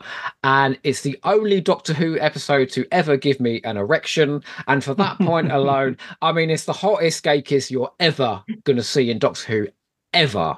And it's in the TARDIS, which I love. Um, for going there and making that so positive in the wake of showing it as, like Dylan said, a flawed relationship. Because I feel sometimes like gay relationships is either like the you know the annoying neighbours or something like that. It's always done in a really sort of sitcommy way. They're actually portrayed as a real, genuine couple that love each other. The story's anchored around them they're both beautiful. And then they get that bit at the end where they snog in the time. Oh, bravo, you, Chris Chibnall. Do you, do you think that was the point the doctor decided to get a mattress in the TARDIS console? Oh, I think so. There was some heavy scissoring going on after that, I'll tell you. Um, well, they didn't look surprised when they landed on that mattress, did they? They've been uh, there before. Oh, yeah. and just just an, another note for the direction of this episode. Like, I don't think Doctor Who's ever looked better than Series 12. It really and and this is shot like a movie. This is Doctor Who as a movie, and they pull it off brilliantly. So yeah, I'm keeping so, it. So it's one each. So I've got the casting vote on this one. So Praxeus is obviously going through. Whoa! Although I will say, I can't believe you've all missed the elephant in the room. You're all saying how brilliant it looks. No one's mentioned that fucking bird that looks worse than the cat in survival. We see it twice with his little head turning round looking. It, that is a terrible shot. We're all looking at Warren Green, that's why. well, that's true. That aside, I mean, yeah, you've probably between you covered a lot of the positive things I was going to say. Surprisingly, I'm starting off with it's got a gay relationship at its heart. I think it is it's it's a story where there's a real heart to it, and that has been missing quite a lot in Chibnall. So I think it's great that we get a real positive relationship it's a gay relationship, mm. as everyone said it already. It's not full of all coming out angst or AIDS drama. It's just a normal, loving relationship, which is really, really positive to see. I didn't think they were going to go that start with because you weren't quite sure on the relationship between the two of them. Mm. I kept thinking, no, they're both too butch and too alpha to be a couple. They're not going to do this because, like you said, Joe, usually that's what made couple, it hot rod. They were so well, alpha. I, am agreeing. They? I'm agreeing with you, Joe, but I just didn't think they would do that. I thought, oh, they're going to cop out and they're going to be brothers. I can't have been the only person with a cushion in my lap watching that episode. um, I love the fact that Graham goes to talk to Jake on the beach and has a conversation with him about their relationship. I think that's, again, we're talking about kind of positive messaging, but done in a subtle way. And that's really subtly done. He's an older man, a different generation. Yeah, he's sitting down talking to Jake really openly and happily about the relationship and giving him positive, supportive messaging. I think that's great. Um, I do hmm. think it's a little bit odd when they come into the TARDIS at the end and the two of them are snogging, that the rest of the fam are literally stood two meters in front of them, just staring at them and smiling. So maybe, Joe, you weren't the only one with the erection during that. they, they, were definitely taking that in. Um, but that relationship, I think, just gives the episode its heart and, and makes us care for it there are some logical gaps in this story because it is very, very busy, possibly a bit overstuffed. I mean, I understand they make a, a line about the alien spaceship that came down knocked um, Adam's ship off course. But then why they take him and why they experiment him and why they take him to Hong Kong when they've got a lab set up in Madagascar. Don't really get all of that, but hey, it's globe trotting and it looks good. For once, I love the use of the fam in this. I think they, I think I'm a sucker for stories where they're already in place and they're all in place at the beginning of this. They've all got their own story. Yaz particularly has got quite a lot of agency and takes command of one of the investigations. I think he's got one of the funniest jokes in the series where uh, Graham and Yaz are investigating and he's holding the scanner and says, "Oh, the, the, signal's coming from that door, and she just turns it around in his hand. oh no, the signal's coming from that door. That was very funny, very subtle.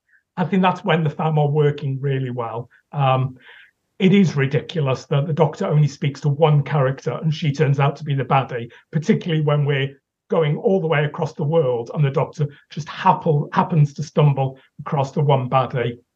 But, you know, it's busy. And as you've all said, direction's fantastic. It's absolutely stunning. Um, looks beautiful. So yeah, I'm keeping it in. That's two for two, isn't okay. it? It's two for two. Wow. Well, there's a shock. Joe, you're to pick one. Well, I'm going to do my one that I want to boot out. And that is, I'm doing this as one, am I? Ascension of the Cybermen and the Timeless Children. They are one. You're kicking it out. I'm kicking it out, yeah. Uh, for one reason, really. I really, really love Ascension of the Cybermen. I like so much about it. I think for once we've got like pure desperation as we're running away from the Cybermen. It's such a linear story of people on the run, and it's directed brilliantly. It's acted brilliantly. I really believe they're in a, a tense situation, and I love Jodie getting pissed at the beginning of Ascension of the Cybermen as well. We don't see enough of that, and she does it brilliantly and it delivers on the Cybermen in pretty much every way. I don't care what you say about those floating heads coming down, blue, blue, blue, bluing everybody. I think that's ca- in an episode that's widely very serious.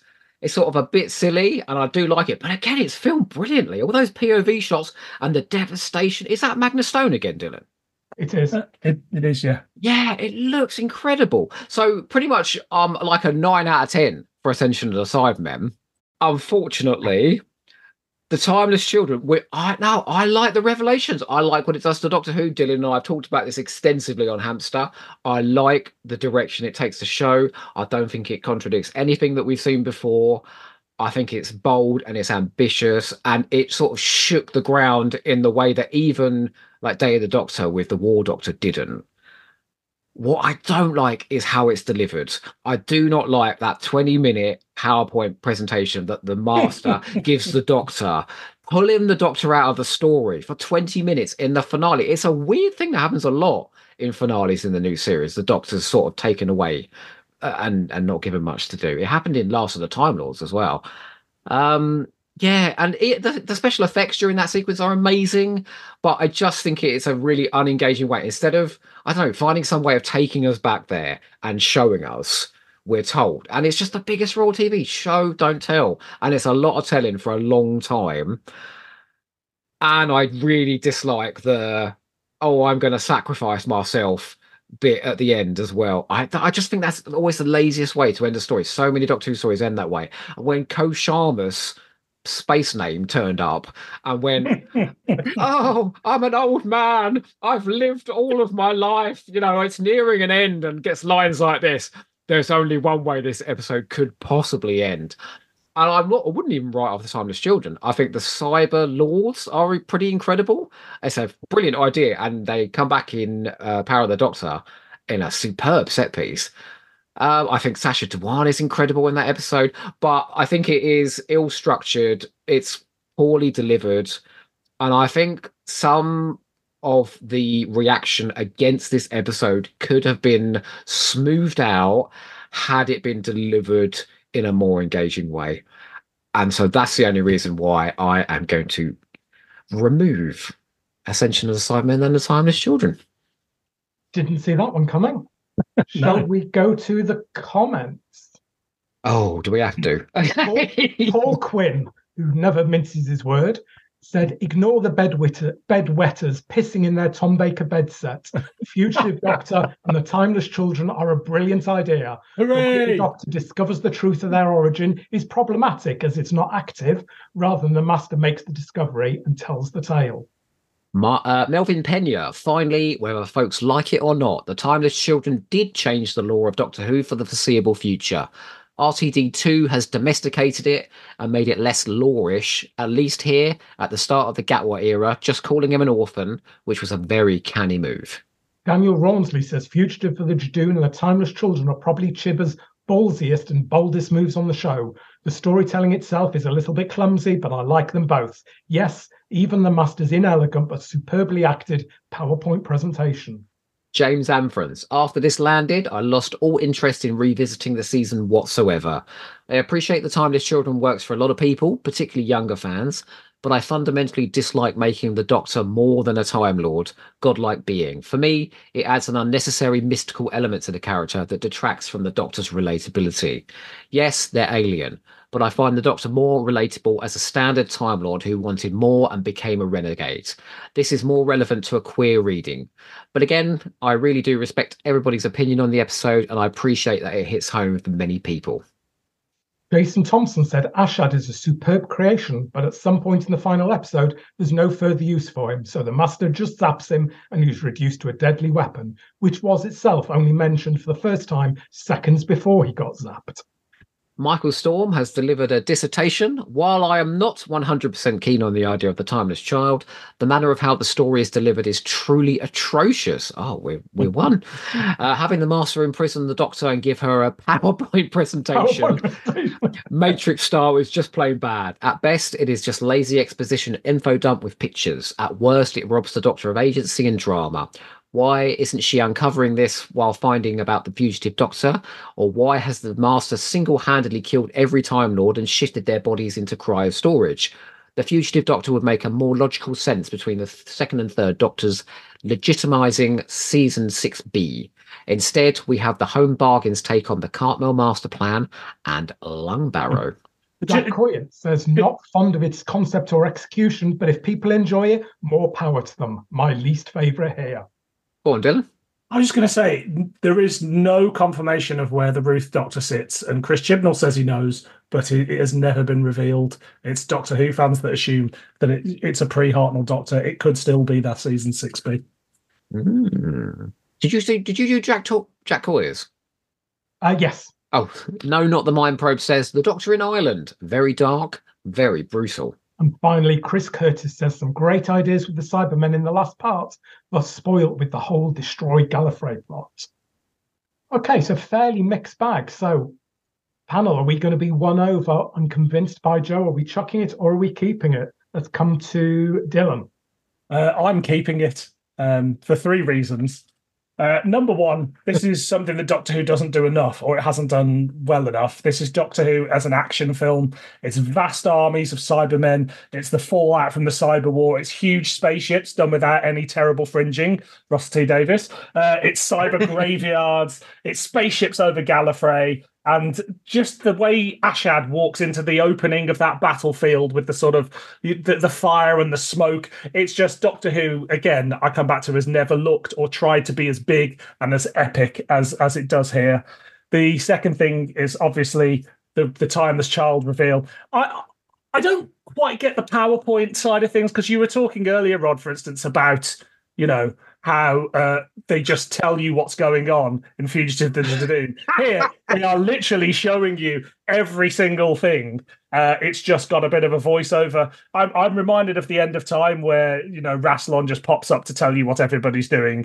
It's, you know, it's it, it's it is a similar trick that's been used before, um, and I think the timeless child reveal is needed. It's a response to the biggest issue that the Moffat era has, in that essentially Moffat answers the, the question Doctor Who, and it also answers the question why the Doctor left Gallifrey. The Doctor now has a vast mystery. There's nothing to say they're a god. There's that, that you know. There's nothing to say they're a god at all. They're an orphan child of another race who can regenerate. The Time Lords went, or Tecteun went we'll have a bit of that. That you know the Doctor was was basically tortured as a child for a, a, long, long time by the sounds of it, and it's a mystery that we can. I'm sure the show will pick up on again at certain points and drop at other points, but it just keeps the show fresh. And within the pantheon of modern television and modern sci-fi shows and fantasy show, fantasy shows, you need a lore. I don't think it's good enough to just jump from story to story to week with with nothing to build that universe up and build your main character up.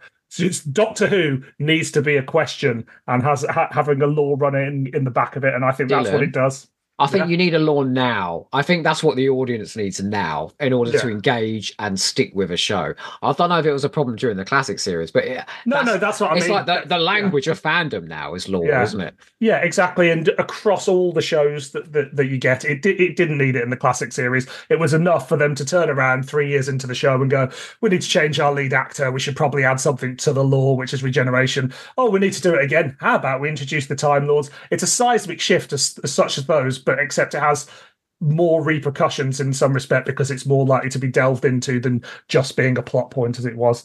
And my final thing that I want to talk about is Chris Chibnall's massive balls because literally or metaphorically. I don't know what they look like personally, but uh, I'll send I'm you some pictures. I'm sure he's got big, big kahunas.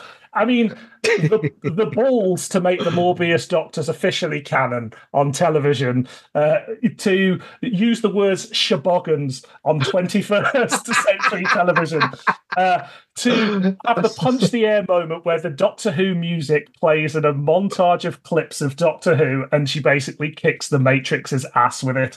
I think Uh, and I, and I think again, Doctor Who fans get worried about the casual viewer but actually it's all there and it's all explained. And five five million people sat there going, I understand what this is. And a thousand Doctor Who fans went, No, no, what will the casual viewer think? I think you'll find it was 4.69, Dylan, but hey, who's, cutting hands? That was more than more than well enough in time, though, wasn't it? Uh, uh, same AI as Ruby Road, though. Strange. Oh, hey, you're so convincing. Can I change my mind? David.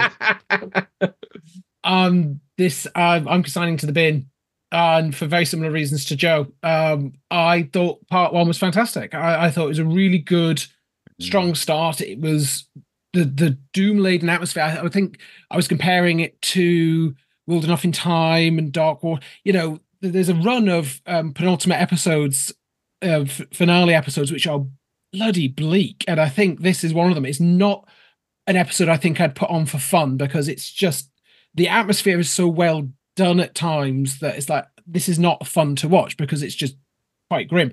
The pre-titles for one of the few episodes this series that actually has a pre-title sequence is really good. The kind of that the the wreckage, and then you slowly go into the Cyberman's eye, and then we get the that is visually just one of the most arty pieces in this season, and probably in the modern series. Yeah, and some fantastic production values. However, I've written the PowerPoint presentation. That is literally my words. It's the PowerPoint presentation. Um, it's not as long as I remember. I remembered it being interminable. It was it was probably only in chunks of about five minutes, um, broken up. I thought it was just one huge extended sequence from memory. It wasn't. It, it, it wasn't as interminable, but the whole thing that it's just the master explaining. And yes, we've got the visuals, but basically we've got Tecteun as a an actor with no hardly any dialogue, just kind of staring off into the middle distance half the time, uh, while while the master te- it, at times it's visually impressive, but also times it's visually boring because it's not redoing anything. Then the island stuff, which the island stuff in in Essential Assignment is really stylish, but at no point, correct me if I'm misremembering, in that first episode do they actually stress that the Doctor is seeing these memories. That's the point of it, though. I think that's the point of it. The but point then is, they have is... a line go because then they have that line where she goes, "Those memories of Ireland," which on the subtitles that I've got on iTunes kept saying "Ireland" as in I S L A N D instead of Ireland, the country, which I just thought just kept taking me out of the moment. But it's like, oh, so she was sick. So the, it just felt really disconnected. And the only time where there was a sense that she was experiencing those memories was at the end when they saw the clock with a division on it. So it felt, while they looked great and I I got what they were doing, it just felt a bit disconnected. The other bit that I thought this needed. This is this is a story about the Doctor's identity, and finally come to terms at the end with the the kind of, you know who you are. You are the Doctor, and what this story needed was an "I am the Doctor" moment, and not. I'm sorry to say, an explosion of stock footage to break out of the Matrix. it needed something in the writing, dare I say, almost a bit of a Moffat thing of it needed something where the Doctor proved and won the day and demonstrated her identity as the Doctor. There are, and yeah, there are many sort of fan wanky ways you, you know, that could have been done, but you know, at the heart of it, the Cyber Lords they've got regeneration energy. And that's where that's come from the Doctor originally, and they could have done something with that. They could have deferred to her as kind of the ultimate cyber leader or something or something. I've come up with so many different kind of ideas because that's what fans do. But instead, mm. she just sort of breaks out, and then Ko Sharmus turns up and you've got a bomb. And it's like, this needed something. If you're going to do the Timeless Child, if you're going to have this, you're going to have these revelations, you need something to draw it all back together. And actually, at the end, if the Doctor's having this sort of identity crisis, then it needs something more. And I felt that was lacking. And finally, um, the the the the fam being a bit they've got scenes. It's not like they're not present they have that scene, they get to Gallifrey and it's like, yes, we're going to go and rescue the doctor. And they don't need to because she's already broken out. And it's like, so you've set this up, and, they, and I was like going, oh, I don't, maybe they do break her out. I can't quite remember. That would have been really good because it brings the idea that the, the idea of found family and bring them together, and they're the ones that help her save the day, but they don't really bring very much to the, the sort of second half of the episode. And yes, they're doing stuff, and yes, they have some nice character moments, but they could have done so much more with them and actually again weave the fam into the resolution of the story. So it, the second half of it, like I say, Ascension, great, but Timeless Child, I have no issue with the Timeless Child of the Revelation. I want to make that clear. I just think it could have been done so much better. So know, that is why I'm going to bin it. Do you know it's such, such, a shame that I didn't let someone else take the timeless children? Because listening to every point you were making there, I had a counterpoint to make as to why those things were great. And now I wish I'd gone the other way with the timeless children, and I didn't, and I'm stuck in the position I'm in. But well, never mind. You've rejected it, Joe, and it's now one each apiece. So yet again, for the second time this evening, I've got the casting vote, and it's the timeless children, and it's Chibnall, and I'm going to keep her. Oh, excuse me. Joe chokes. This is a bigger twist than Fugitive of the Judoon when, this when Jo Martin twist. shows up. the very idea that on this episode I rejected it and you're and keeping it in. It. I know what the hell has gone on. I actually really like it, and it's grown on me over. I haven't watched it that many times, but it's definitely grown on me every time I have watched it. You've covered a lot of the reasons I like it. Um, Ascension, you're absolutely right, is really gritty. It feels real. There's a lot of kind of reality missing from the Chibnall area, and this, the beginning of this, feels absolutely real. I love the fact that the fam have turned up. No, not the heads, Joe, but the, the rest of the rest of that scene to start with feels really gritty. I mean, the Doctor and Co turn up within two minutes. Two of the seven humans they've turned up to save are dead on the floor. Um, that feels real. It's got sense. They're of- never going to get a, book, a good backstory. It don't matter. Yeah, never mind. Chibnall can't do characters anyway, so it's fine. um, I love the fact that they bring weapons that kind of plunder from Doctor Who history. So one of the one of the weapons is an emotion inhibitor to run back to the kind of cyber cyber. One sprays out gold. So that's that's nice. There for the fans, but it's it's a nice little nice little trick. You're right, Joe. The Doctor's really angry here. She's determined to save her friends, and it feels much more real for her. This is what I want from this Doctor when she's strong and powerful, not throwing out lines about spam and crayons. This feels this feels real and tangible. I think she's great here. She then has a confrontation with Ashad, where he's a hologram. How many times does Jodie's Doctor face holograms, by the way? She faces hologram Daleks, hologram Cybermen, hologram Masters. There's a definite yeah. theme there. I'm not quite sure why. She, she acts a, them all brilliantly, though, doesn't she? She has a great confrontation yeah. with there. Um, and I think Ashad is a real palpable menace throughout the first episode and a half. Yes, he gets destroyed very quickly, but in a way, my reading from that is the Master is even a bigger threat than Ashad. Um, yes, he dispatches him immediately because he's a bit of a loon. Um, and I, I, like that. And the, the yeah. master kind of was on a way hoping that Ashad would kill him, which is quite interesting. The master's got a little bit of a death wish going on. it does feel very bleak. Um, they escape the, the planet in a spaceship. They go into a space field full of dead Cybermen hitting the spaceship. That's really quite bleak. That's quite unusual for this period of Doctor Who, and it creates a real sense of tension. Um, and that cuts with the science scenes that we see in Ireland, which otherwise could be very much a kind of Sunday evening, uh, gentle, call the midwife type drama. But I think I think the tension that you've got uh, on the rest of it intercuts with Ireland and makes you realise there's something more going on here for those two sit to sit side to side. I think that works very well. Second reason why I like it is I actually like the revelations. I think it's interesting, it's big, it's bold. It's kind of what I wanted from Chibnall, not that specifically, but I wanted him to do something that he grabbed it by its balls and said, This is my take on Doctor Who. And I think he's giving it here. It doesn't all work, but you know, kudos to him for doing something different and something we weren't expecting. You can read that it fits with the whole of Doctor Who continuity. Um, you know, it doesn't invalidate anything that's already there. Particularly, I think in the Cartmel Master Plan, where they were saying the Doctor was the other. Well, if the Doctor's from another race, they certainly were the other. Mm. So I like that. It, you know, it talks about why 13 regenerations were set for the Time Lords. So it feeds into all that lore. So fan, fans are being kept happy whilst giving them something new, which I think is, is quite good.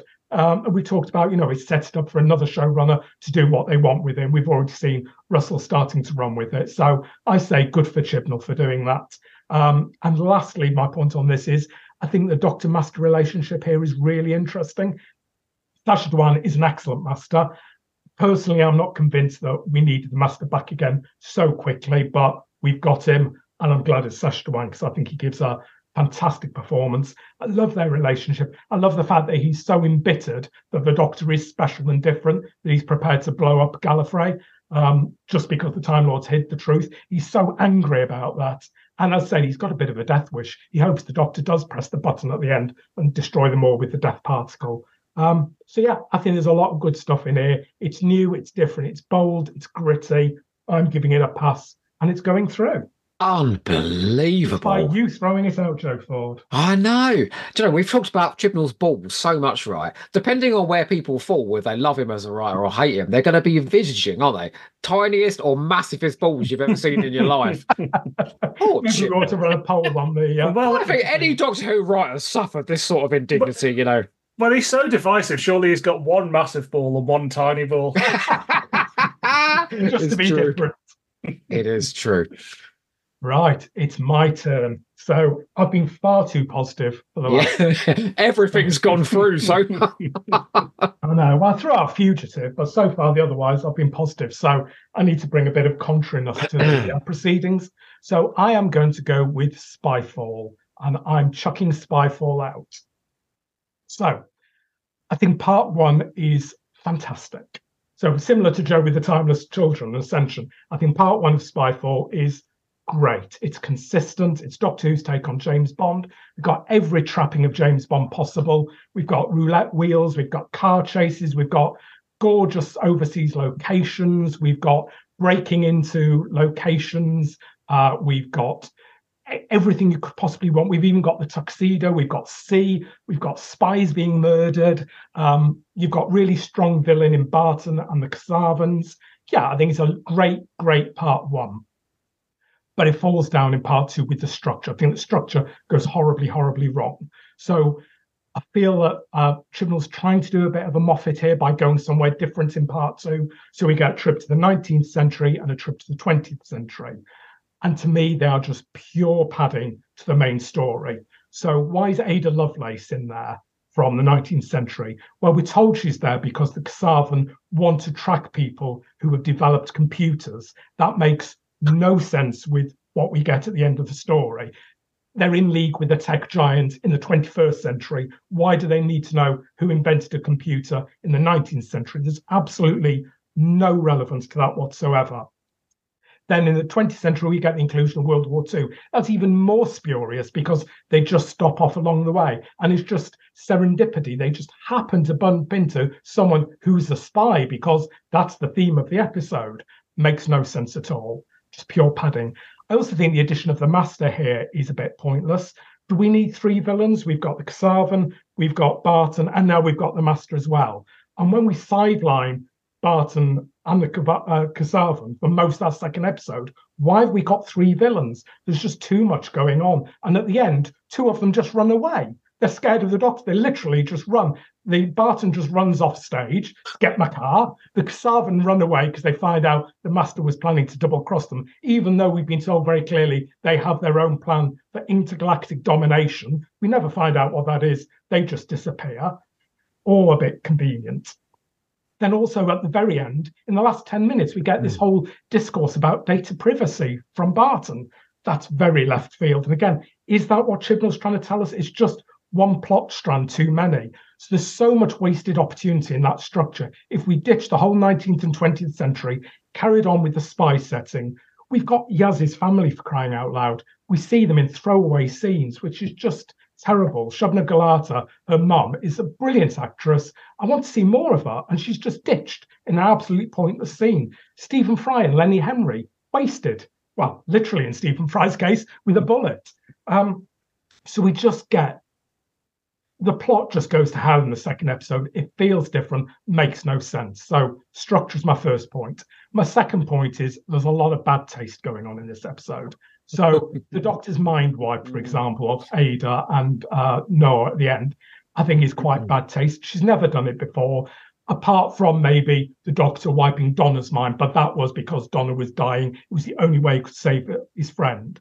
Whereas here, the doctor just willingly wipes everybody's mind. That's never happened in Doctor Who before. Feels very odd and quite forced and quite invasive. Don't like that. I really don't like the master in a Nazi uniform um, that just feels wrong to have quite a cartoony master. Joe, no, Joe, no. No. Sacha no. Dhawan in a Nazi no. uniform is no. the other time no. I had a pillow in my lap. No. You not finish that no. sentence. I already said it in the episode we did, Dylan. Don't worry. God, in the uniform, I'll give you. In the Nazi uniform, no. It's still a uniform. We kept, we, we kept Barton killing his own mother just to show that he's a baddie little bit in bad taste. Right, but this is this is the big bit that really pisses me off about this episode, and I'm genuinely affronted by this by this. So we include uh, Noor Inayat Khan within this episode, who's the spy in World War II. Now, she's a real life person. I've read quite a lot about World War II and the uh, SOE Special Operations Executive who ran spying. So, Nora was an incredibly brave woman who aided the French resistance. She was betrayed, uh, she was captured, and she was sent to Dachau concentration camp where she was executed before the end of the war. She was incredible and incredibly brave and had an incredibly tragic ending. So, to include her and not respect her in the way that, for example, we respected Rosa last season. We treated her with dignity and respect and looked at her story, quite rightfully so. We should do, if we're going to include Noor in a story, then we ought to afford her the same dignity and respect. And just to throw her mm. away and just treat her as a character because she's a spy, I think is is quite insulting to her. Can I interject just for a second? You may. Because I know for a fact that her death was supposed to be included in this episode. It was supposed to be a pivotal moment in this episode. And essentially his script editors producers whatever said you cannot do this. You cannot put this in. It's utterly tasteless. So i think you were going to get what you wanted and he he basically his hands were tied. But we don't even tell her story. I mean she's just a generic spy in the setting we see we don't really I, I don't understand the whole point of that sub point. I'm picking a real person who, as I said, has a fascinating, brave, and tragic story and treating it so lightly and throwaway, I think is reprehensible. And I'm genuinely affronted on that story for that inclusion. So that really brings this episode down for me. And then, third reason, if there wasn't enough, we pull the sofa of reasonable comfortness from Curse the Fatal Death. we don't do it once, we do it twice. So we get the aeroplane escape because at the end of the episode, the doctor goes back and plants all the seeds so the companion can see it. It's as bad as Rowan Atkinson falling into the sewers. Um, but then the doctor does it again at the end of the episode. We find out, oh, the doctor runs in, she saved the day because she's reprogrammed the Silver Lady. That invalidate every single Doctor Who story because at the very end, the Doctor could say, "Oh, I nipped back in time and I changed it all." It's just cheap. Jodie's smarter than all the rest. None of them thought about it. cheap, cheap, cheap, and easy. Um, and then on a lighter note, because I have got annoyed by this episode, um, so on a much lighter Really? note, I couldn't tell. the other reason why I don't like this is because it ruins one of cinema's greatest jokes. So Sacha Dhawan says that he's called O because C calls him that because when he sees him, he says, Oh God. Right. That ruins the best joke in Carry On Spying, where Charles Hawtrey says he's being called, his code name is OOO. And Kenneth Williams says, Why do they call you that?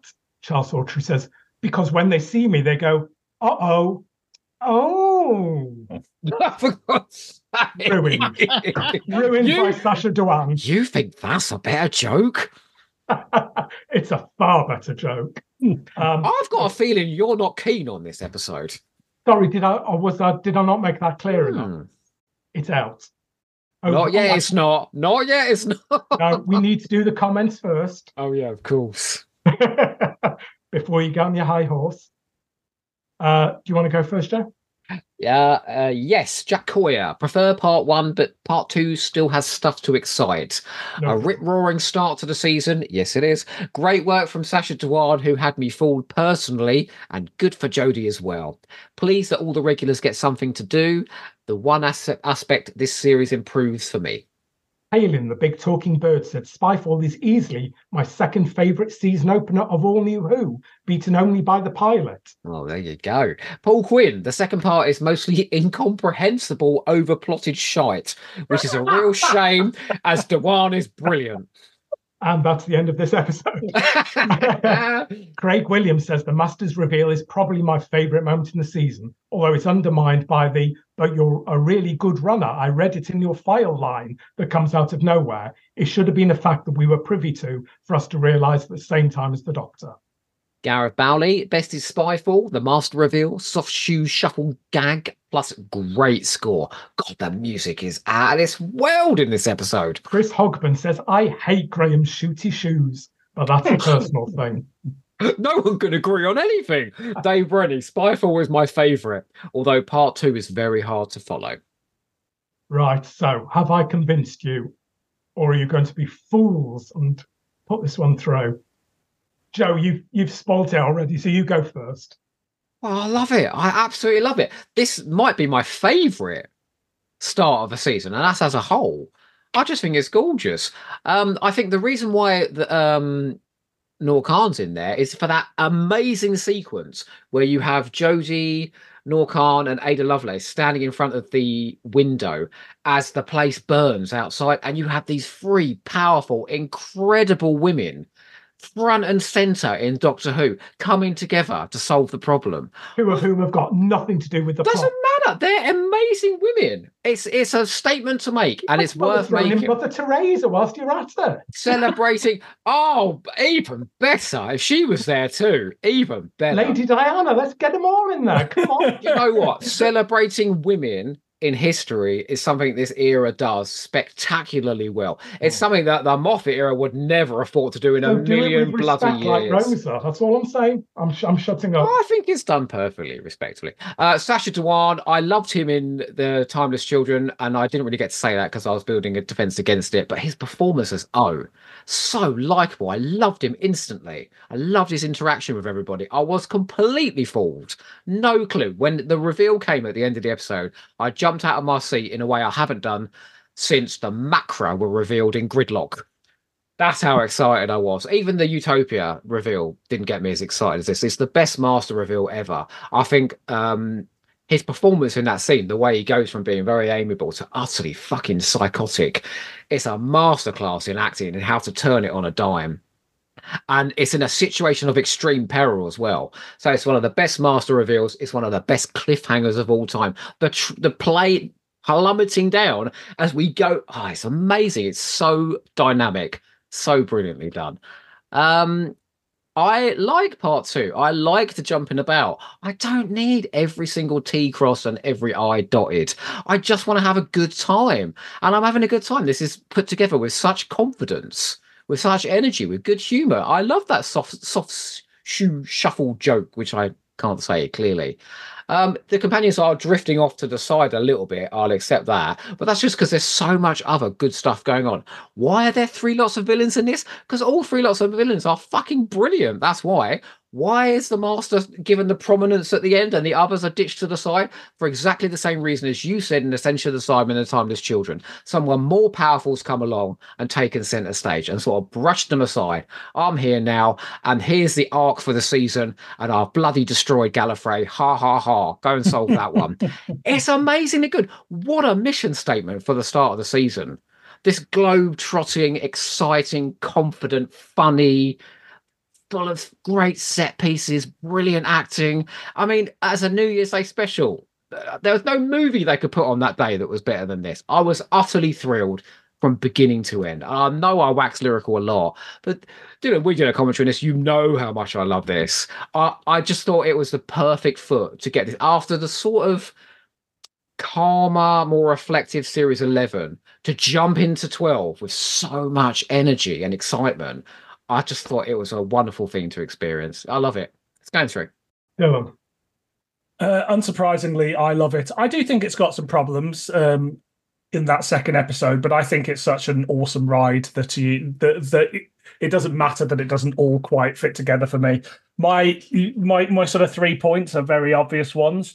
Uh, the first one being the timeless child. I love how a throwaway point um, from the first season is suddenly made a major plot point for this season, showing that Chibnall did know what he was doing. And I'm reliably informed from one of the writers in the Doctor Who writers' room for the series 11 that that was one of the first ideas that was come up with the Timeless Child. So it, it had been, it wasn't just a, oh, we'll do something with that. And also, within that, the Master's destruction of Gallifrey, and everybody goes, "What? did He destroy, Gallifrey." We don't need Gallifrey at full functioning in, Doctor Who. This is a much more interesting way to destroy Gallifrey because Gallifrey's there. We go to it in this episode. We go to it in the finale. Gallifrey's not destroyed. The Master went insane and ran riot through the capital. And I hope to see Time Lord refugees showing up at some point. Are there other cities on Gallifrey, or is it just that one? Who knows? But the idea that someone's decimated this society is a really exciting one and one that I hope is delved into in the future.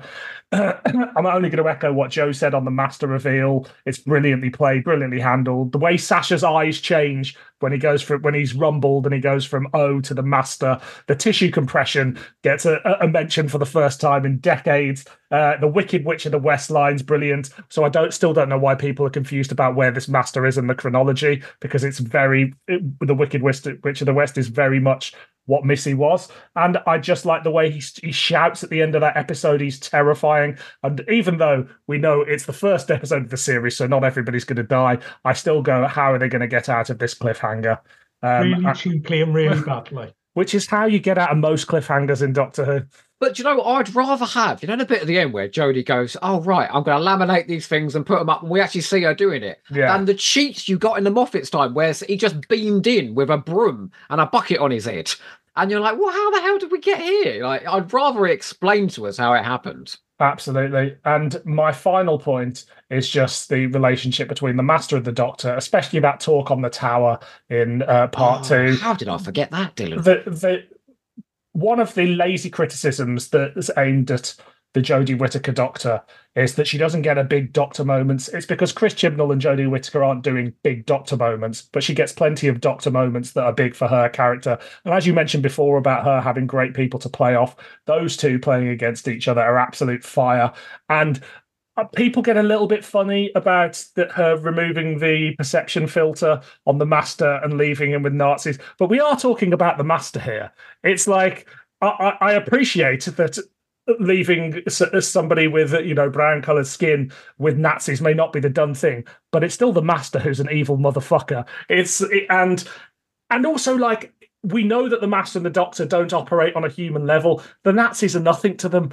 Just like like it's a game that they play and have been playing for years and years and years. So I I don't really see it as problematic, and I think it's a wonderful scene between two brilliant actors. So it's going through because uh, it's got two pluses. David, unfortunately, your vote is superfluous, but we want to hear it anyway. I've not well, heard David's voice for too long. David, make this long. Well, well, well I love being superfluous. You know that that there's some. Don't you dare! It happens to all of us. Um, I would, I was, and the, the, thing is, Rod, your reasons echoed mine um, almost word for word, particularly the the the Noor Khan stuff. I I I done so in a previous job, I used to work in an archive. We did a lot of stuff on Noor Khan so I was quite aware of Noor Khan's story going in. So I was kind of going and going, okay, what what are they going to do with this?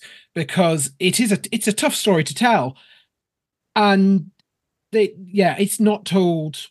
The, the whole thing of whether or not they I, I did try to find some concrete more proof of what they'd actually filmed as an ending because I know the, the the actor had said I've shot my death scene, filmed my death scene, um, but I couldn't find any more detail. I don't know if there's there is actually anything out there that actually confirms they shot scenes at Dachau or not, and the fact that it was even considered for a fun, frivolous New Year's Day, fun week, happy-go-lucky adventure for Doctor Who. That that that's we talk about Chibnall's balls that is that that would have been a misstep and i think by taking that out you you leave a character that needed more probably would deserve a story in her own right but then you get to this difficult thing of when you've got a character whose eventual end is at a concentration camp where they are executed and there are various different accounts of what happened to Noor Khan at Dachau you know she ends up dead either way but there are varying degrees which of how get worse depending on which one you read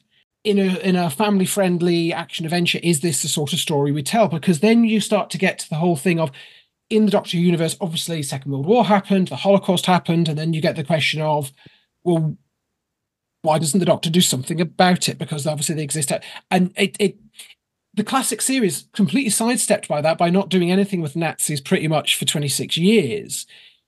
As soon as you start delving into these things you get the question of well why can't you do something? Oh, because they're a fixed point in time or whatever. It, and I think then the doctor does a speech about fascists, and the fascists never win. To Noor Khan then wipes a memory, and then says to her, "Good luck." And it's like, is is that the right? Is that right? Even a even a Tennant style "I'm so sorry" or just an acknowledgement of this character's eventual fate, even in the even briefly in the dialogue, would have been something. But I just felt that that bon chance, mm. I don't know, that really annoyed me there because it's like you're not doing the real life character justice.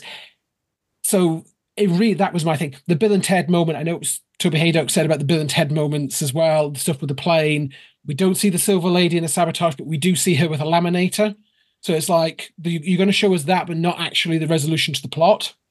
It's not enough time. Not enough time, but we have got time for a laminator. Um, so yeah, the, and there's a couple of bits where I just thought, is something been cut? Because then at the start of the story, the doctor's talking about, oh, as if she knows who they are, and if we're supposed to know who they are, because it's like, oh, your your man Horizon scan, and it's like, have I missed something? I rewound it a couple of times, going, have I missed a bit of dialogue here? Because it's it feels like we're expected to. So I felt like there was a bit like Azmael in Twin Dilemma or you know Magellan in Timelash or um, I could think of or Tonker Travers in Terror of the Vervoids. I you're not comparing on. it to great stories there. yeah, and, I most certainly am. How dare you? But, but in those instances, I never got the sense that something was missing. But there, it definitely felt that there was a piece of dialogue or part of a scene that probably got lost in the edit, and it made it just a bit disjointed.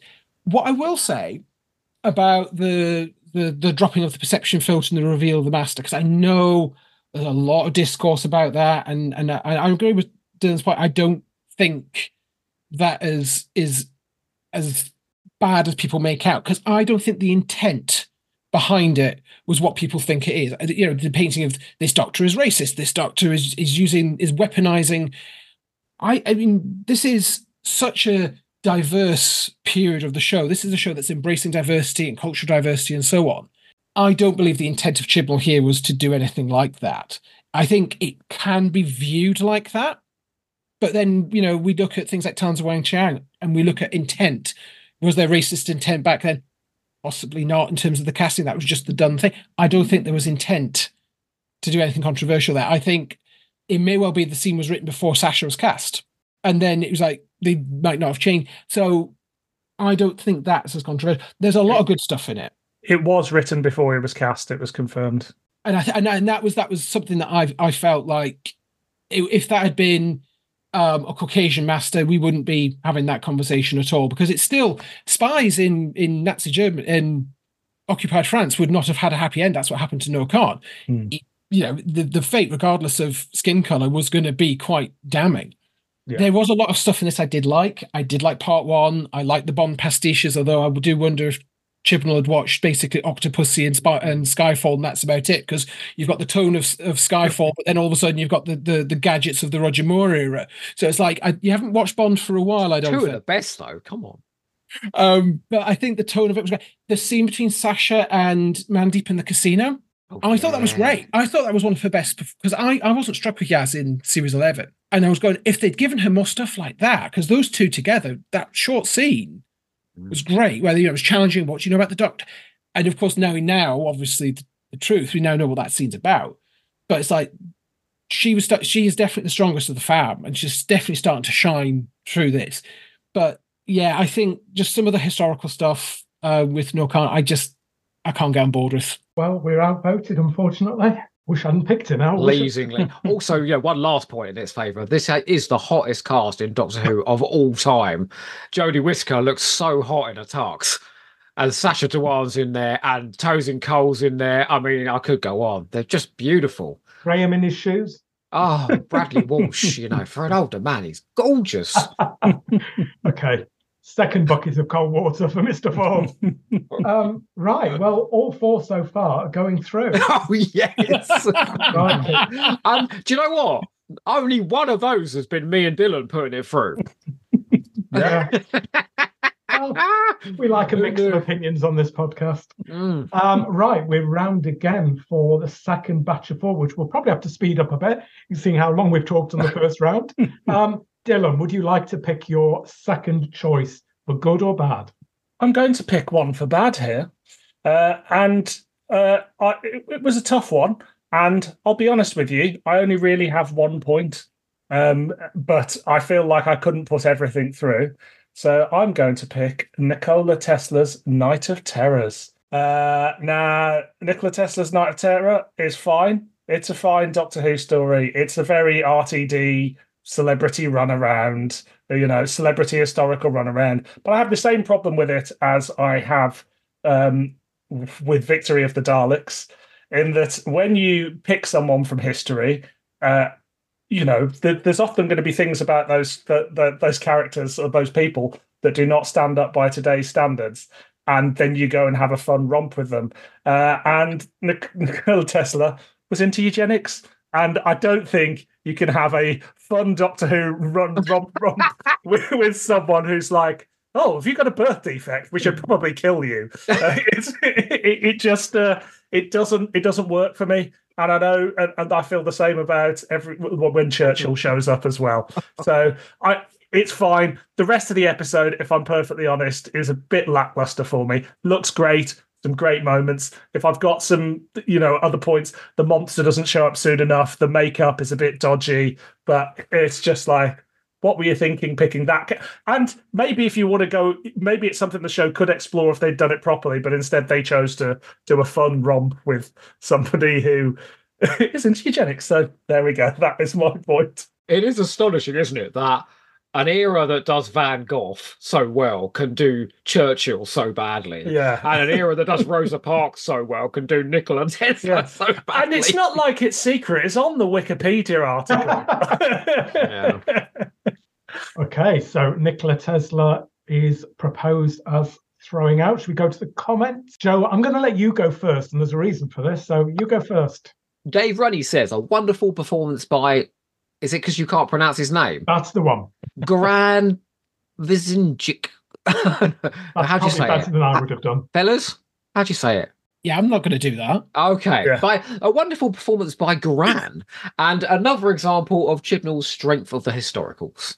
Jason Thompson says a well made episode with a corker of a plot and decent aliens, soured massively by the sanitization of Tesla as a misunderstood genius, just trying to make the world a better place for the benefit of all, and the complete failure to even acknowledge that he was a deeply unpleasant person with some disturbing ideas about eugenics, and his views on women would not have disposed him to respond well to the doctor. Hang on, I'm just going to do a, a, master style anagram of Jason Thompson's name. Oh, Dylan Reese. There it is. Jack Coyer says, still no bad Jodie historical yet. Good to see. Two fantastic guest stars in Goran, Goran and Anjali Mohindra, grown up Rani, both elevate their material. Some of the most fun this era has. You can't go wrong with some good electrocution deaths. I couldn't get that out. Sorry. Or eugenics. Um, yeah. No, not the Mind Probe said. That's a proper belter. Love that one. Who gives a flux? Tesla's episode is not my favourite. Actually, I think it's the dud of the season. And Graham Ward says, "Don't really have a story I don't like in this season, but I learned Nick, but I learned Tesla was into eugenics recently, so that one can go." okay. A lot of people have got issues with eugenics, don't they? I wonder why that is. I wonder why that is. Who knew? Uh, David, your response. This is this is. I, I think I actually am going to be surprising people because I would I had originally thought I'd keep this, but the Tesla stuff is hard to ignore. Mm-hmm. And the truth of Tesla is hard to ignore. And if I'm sitting here talking about historical um, accuracy in terms of honoring people's characters, then you know I've got to stick true to my word. I can't be a contradictory Doctor Who fan, or can I? the rest of us are. I will say that at the when it went out, it, I enjoyed it at the time because it was the it was the episode that sort of pulled me back in after Spyfall Part Two and Orphan Fifty Five, which nearly caused me to sort of tap out watching Doctor Who. I you know I enjoyed it as a forty five minute romp. I didn't really know much about Tesla at the time, and the episode didn't really tell me very much. So obviously, you learn this stuff afterwards, and it does kind of sour some of the positive points. Um, I like the Queen of the Skithra. Uh, I thought at first I, I, was I the only person who thought it was Racnoss. No. Yeah, no, I did too. I've got I thought it was very similar. Too. It was similar in look, similar in performance, and so even down to the the dialogue, uh, sentence construction, and so on. So when it was revealed, it wasn't. It was a bit. Oh, I thought, but I thought Anjali Mohindra chewing the scenery at times, but entertainingly so. I mean, she's definitely one of the high points. Um, you know, to bring back a slightly camp monster um, was great, and it was just really enjoyable. But it was a nice, traditional, straightforward Doctor Who story, and that's what kind of brought me back in. Going, okay, you can still tell stories that I can just watch and don't maybe want to gnaw my own arm off, which I had with Orphan Fifty Five. Um, but it is kind of difficult to um, reconcile, you know, this lovable, I mean, not lovable, but this likable character with Tesla with who they are. The other bit, and this is another episode I felt there was a an, an, an odd edit as well because all of a sudden they're in the fact they're in the warehouse at the start and all of a sudden they're on a train and then they have this whole this whole load of dialogue and then they end the scene with the doctor saying so what about this lab then? But the lab has not been mentioned anywhere else in the scene. So it's like we again sometimes yes we have previous stories where things are kind of dropped in things for the past we're talking about you know um, people they've met before and so on. But if as a viewer i'm looking going have i missed a line of dialogue has something been cut, then something's not quite working. And I think that felt quite obvious. But so where am I going to fall on this side of the fence? I'm gonna I'm gonna bin it.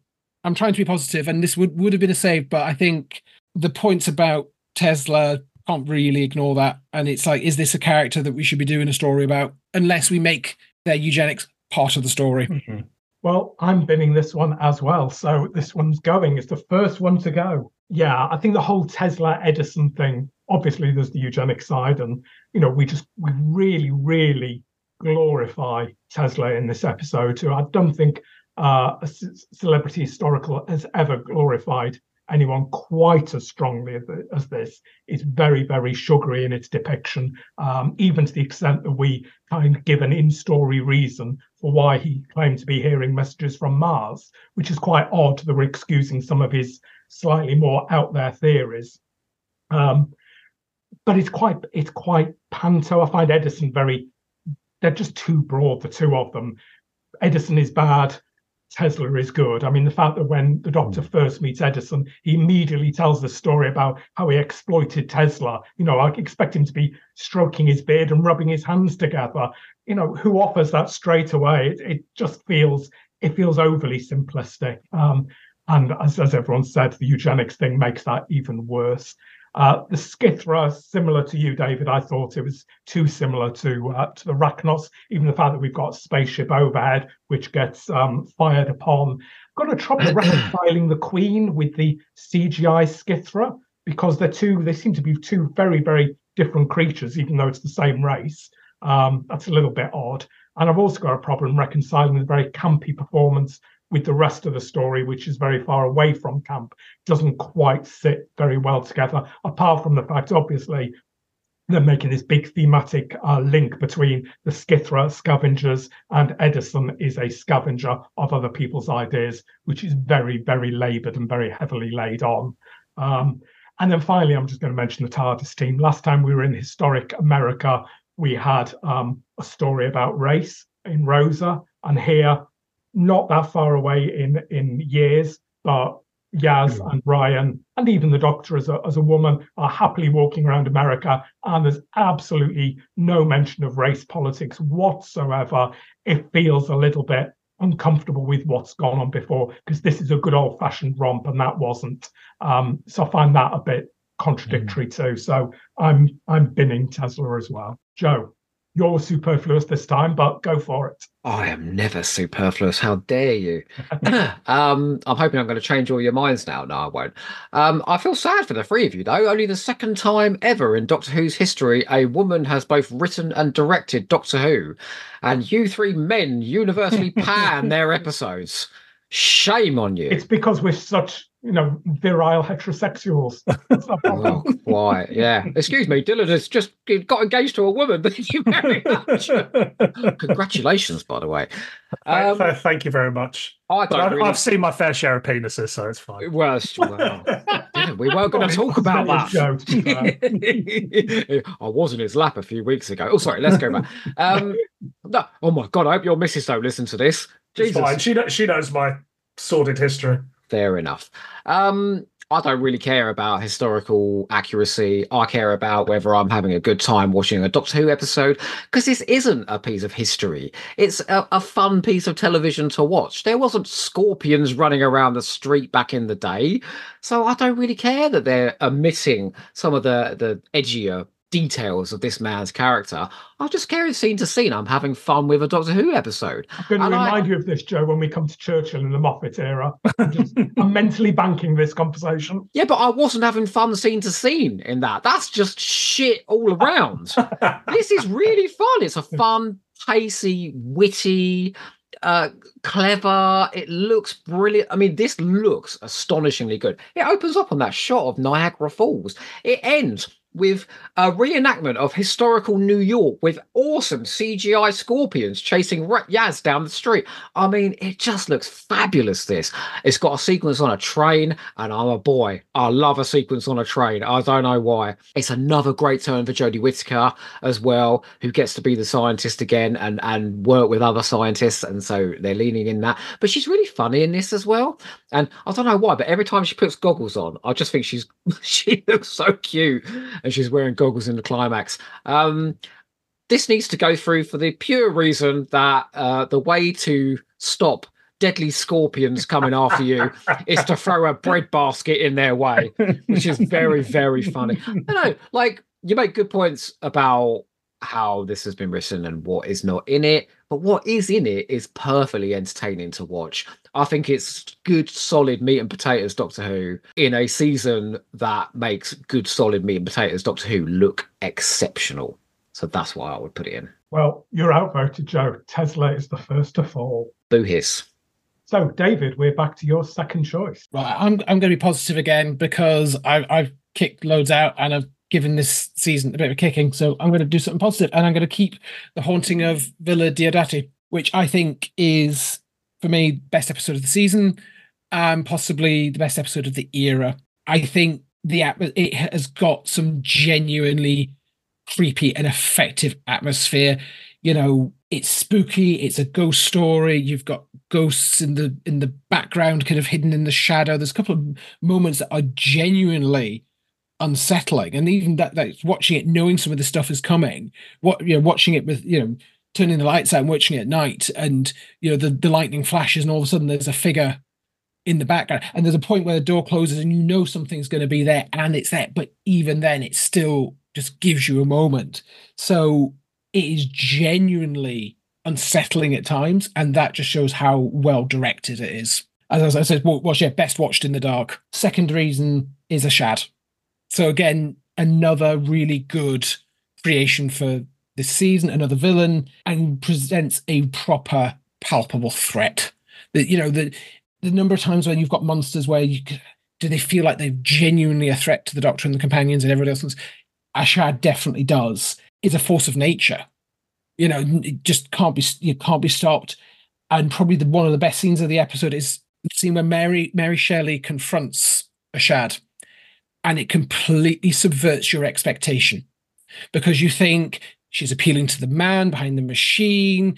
And for a second, you think, oh, maybe she's going to break through to him and going to convince him to be, you know, and he's not because he, he was a he was a monster before he was a Cyberman, you know, and that is a chilling moment and it is just really, really effective. Third point is the doctor's taking down of the fam. And I think that scene, I've made no secret. I don't think the fact they're not my favorite set of companions, I find them a little bit bland. I think that I understand what they were going for. I know that you know, we're not having these special time altering companions that we had with the Moffat era and everything. I get they're meant to be more down to earth and everything, but I do find them just a bit boring at times. But this story makes almost a point of that. And it's not just when they have that scene where they have the argument and the, the, the this this command structure isn't flat, it's mountainous. And she challenges them. And what do they say in retort to that? What's their clever comebacks? they don't say a word. And it's like, you've just, you've basically taken down your friends. You have basically taken them down a peg or two. And okay, I'm agreeing, I'm kind of on her side with that.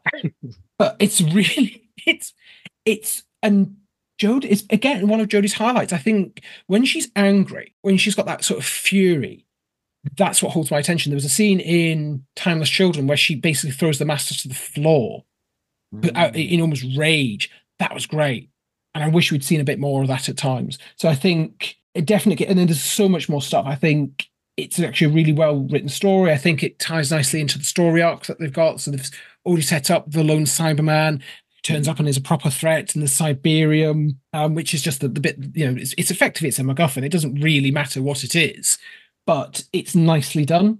I'm just just going to check that I've got anything else written down. No, that's the, that's the main things. I think um, there's also a nice little twist that the ghosts that Graham sees they don't resolve, and normally I would get annoyed by that, but I wasn't there. I actually quite like that they've deliberately left something in just completely random and unanswered, and I think it's really well done. Um, so yeah, um, they're the three reasons for keeping it, but it is for me that's in a series that I have been quite critical on and have been quite harsh on. That's the top. Brilliant. So, our comments on Haunting of Villa Diodati, the best of the season, says Paul Quinn. Ashad is one of the best creations of new and old Who. Michael Storm says best of uh, best episode of the season without a doubt. The Haunting of Villa Diodati, with Jodie given some meaty material, more agency. Ashad is a great and memorable villain. Byron is characterized more like a man rather than the perceived image of a man. Melvin Penner says, as a former academic and scholar of the Romantic era, The Haunting of Villa Diodati activated literally every pleasure centre in me. Joe, have you had literally every pleasure centre in you activated? that was sure in Spyfall, I think. uh, most every time the Byron Shelley Circle is presented in media, the actors are way too old. Props to Andy Pryor for age appropriate casting. No, not the Mind probe says astonishingly awesome. And Jack Coyer says, terrific, best of the series, maybe the era, the Scooby Doo cold open moment, actual comedy in the Chibnall era. Excellent performance from Mary Shelley. Jodie is fantastic, particularly the team speech and her Ashad face off. Love Graham's ghosts. Okay, so an impassioned plea from David. Um, I'm going to jump in first on this one, and I am going to agree with David. Uh, I think there's a hell of a lot going on here. Then the period is really well established right from the off. In the previous episode, which was Can You Hear Me? We were in 14th century Syria and everyone was talking in contemporary language. Here, right from the off, we've got a much more poetic Georgian language of the era. And I think that really helps set the tone. The house looks absolutely beautiful, it's almost a character in its own right. We all know how good the BBC is at period drama. And I think the fact that it's lit by candles and by flames looks beautifully, really atmospheric. Um, we get lots of external shots of the house alone, very much based under siege. And the weather, yes, it's cliche to have downpouring rain and wind blowing the shutters in and thunder mm. and lightning, but my God, it really sets the tone. And you'd notice the difference when you get a flashback to Shelley in the bright sunshine outdoors. You suddenly realize how dark the rest of the story is, and how well that's working. Um, I think the atmosphere is really helped by all the poltergeist activity. Um, you mentioned David, the, the maid and the young girl that Graham sees. They're so creepy, and you're right. It's great that we don't get an answer for them. I love the house reconfiguring itself like Castro, uh, modern day Castrovalva. Um, but it's done really simply. It's not done with big tricky effects. They're just cuts. Um, so it's quite disturbing. You're wondering what's going on. But again, I think from a directorial point of view, it works really well. Uh, and the distant image of the glowing figure, again, looks very ominous, sets great atmosphere. I think Jodie, Jodie, this is a great, great episode for her. She gets to be light and playful. But when the threat arrives, she's totally serious, totally determined. She's angry. She doesn't want to lose anyone else to Cybermen. Obviously, we're guessing, referencing back to Bill, possibly also back to Adric, but she probably wasn't cross about Adric. Um, confrontation with Ashad, she gets a couple of those. There's a one in the upstairs room, beautiful direction where we see Ashad sweeping away the furniture, and then you just see the doctor sat on the bed in the mm. background, and, and she stands and comes to confront Ashad. You're right, David. I like you. I like it when she gets angry. I like it when she gets cross. I think it works really well. You're right. The confrontation with the fam is blistering. Um, I don't like, though, the one thing I don't like about what they do with the character is that she shows Shelley his death which is a little bit inconsistent given what we've just been talking about in Spyfall, where she wipes people's memories. Here, she actually leaves someone with the memory of how they die with foreknowledge, which is a little bit odd, but let's work past that one. Um, Ashad, as you said, is brilliant. I think it's a great example of where you've got fantastic costume design, brilliant actor, good writing, create a really memorable villain. If you think what else we've had in the series, Tim Shaw, Jack Robertson, and Ashad really, is there any competition? He's fantastic. He's completely brutal. He kills the butler. He snaps the maid's neck without a second thought. Really horrible scene. Picks up the baby. You genuinely think he's going to kill the baby. Um, yeah, he's a great, great monster, and it was great to see more of him in the following two. Um, and I'm going to pick a fourth point for this because I really like this episode. Comedy. I slagged off comedy bones earlier on. I think there's some lovely comedy here the juxtaposition when the fan walk in, expect to see these great writers, the zenith of their creative genius, and they're all playing parlor games on the floor. Um, I love the Butler's world we're in. As every time he sees these young fops, he just in the background raising his eyes, sighing. I think he's very funny. And, and you're basically the Butler of the Chibnall era, aren't you? Exactly. uh, and who doesn't love Graham looking for a toilet? I mean, down to earth uh, yeah, Bradley Walsh doesn't get enough kudos just for playing the everyman, wandering around a house looking for a loo. Great. So yeah, for me, this is staying in. Go on, Dylan. Um, this is one that ultimately I'm going to put through, but I'm really on the fence about uh, because I, I just I really resent when Doctor Who resorts to what we fans call gothic horror, which apparently just means set at night in the 1800s. Um, and I th- th- there's a few too many cliches for me here, and actually, I prefer my historical characters speaking in modern day. I don't need you know Regency language and or, or, or whatever era Georgian, whatever era it's in. I don't need it. Just talk to me properly. Um, but I can't not put it through because you know I I find the story treads water until Ashad shows up, but when he does show up, it's brilliant. I want more of that house being weird and trapping people and, and doing weird things. So I'm putting it through for Ashad, who's a vicious, complex character that does something new with the Cybermen after they've become foot soldiers for so long.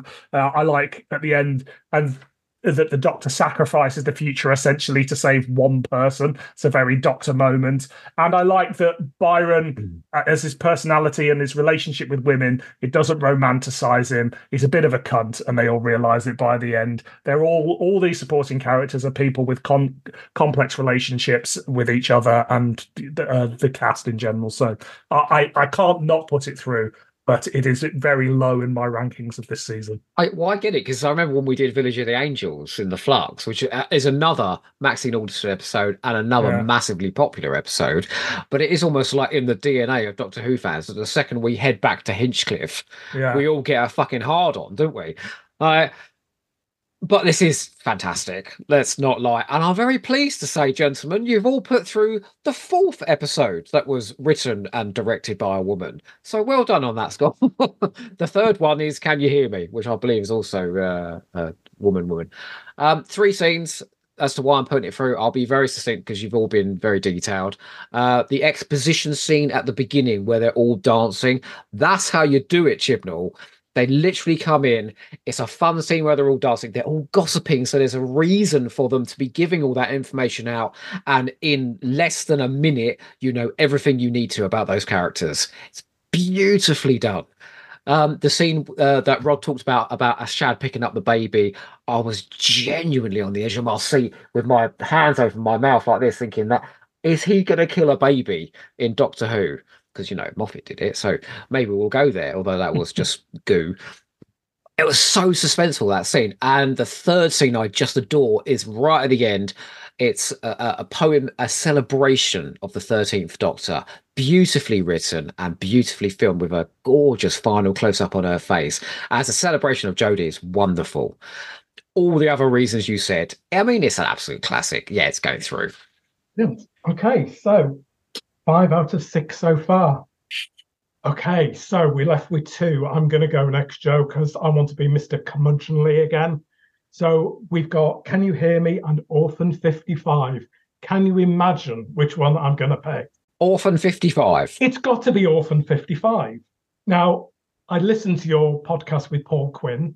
Um, so I need to say one thing from the off. I have no problem whatsoever with the environmental message in this episode. I don't even mind how it's delivered.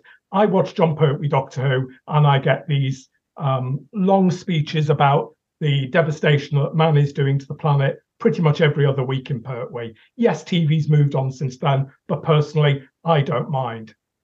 It's ironic that in the UK, we've just gone through a period where we did a drama on ITV in the new year about the post office scandal, which is a national scandal been going on for 20 years now. Um, and the difference that drama has made to the country and to politics is incredible. It's really made dramatic change. Um, people have been reading about this scandal for, well, easily 15 years in, since journalists picked it up, and no one's really kind of understood it. But put it in a drama where people can empathize with characters and they see what's going on, and my God, people are outraged. So, yeah, TV drama, there is a place for delivering hard messaging, and I'm perfectly happy for Doctor Who doing that. So, that's my starting gambit. Apart from that, though, the episode is shite. So let's start. I don't even know where to begin with this one. Um, let's start with the plotting. This is possibly the most generic, bland plot I've ever seen Doctor Who do. It feels like. Have you has... never watched Smile then? this is million times worse. this feels like it's a story from an old annual written by someone who read a one paragraph summary of what Doctor Who is, but never saw it. I mean, I don't want to give too much away, but Ed Hime's previous story, um, It Takes You Away, I think is fantastic. I don't want to preempt a fourth, but everyone will have forgotten that by the time we get to series 11. But this is just dire in the extreme. It's very much a base on the siege story, but that siege starts within four minutes of the episode. We do not get time. We start with a TARDIS scene, then we're down on the planet and we're straight into the siege. We don't get any time to understand the setup or the characters. We're straight into the drama. So, how am I going to feel about anything if I don't know what anything is. Hang on. Uh, you don't understand the setup. It's a holiday camp. That's made perfectly clear. You don't understand the characters. There's the security woman. There's the squirrel that runs the place. No. There's um no. Vilma and Benny that are on holiday. They've all been they've all been established, and so is the saying. Within four minutes, no, they haven't. We got guest cast, they're dressed like extras from the Victoria Wood parody or the Lenny Henry parody. Hyphen three, the pantomime bloody dog with the Brummy accent. God save us. Oh, I love her. I love her. Father and a son with green hair. Oh, that's really out there. Oh my God. Then we get the monsters. They are the worst variety of monster. They look lovely before you your jaw drops but they're lumbering latex, Joe. They have no personality, no plan. They are literally just mindless, marauding monsters. Fine. Did you miss the empty. point? It's empty. There's nothing to it. They're supposed to be savages. A base under siege, roaring monsters come in, they run around. Why do they go outside? It's an escape into danger, to quote good old Terence, just to create jeopardy and peril. They all get on the bus. Why? God knows how, but anyway, they do. They run around. To go after Benny. Oh, who cares about Benny? God, and how, how does the doctor suddenly realize she can mind meld with the dregs? She goes up to mind. What? How? When? How? Did, they're savages. You've just said to me, Joe, they're savages. She happily walks up to him and mind melds with him. She's She been reads watching a his lot of mind. Star Trek. That's the trouble. She reads his mind and she sees things that happened in modern day Earth. Well, if you read my mind, I can't tell you what was happening to Homo sapiens in caveman times. Have you ever had your mind read? You Well, don't know. You don't know. Yeah, enough. exactly. Exactly. Don't knock it till you tried it. This feels like a flawed argument to me. talking about bland generic stories this story has four yes four noble self-sacrifices. One isn't enough two isn't enough. One character even self-sacrificed themselves twice for christ's sake.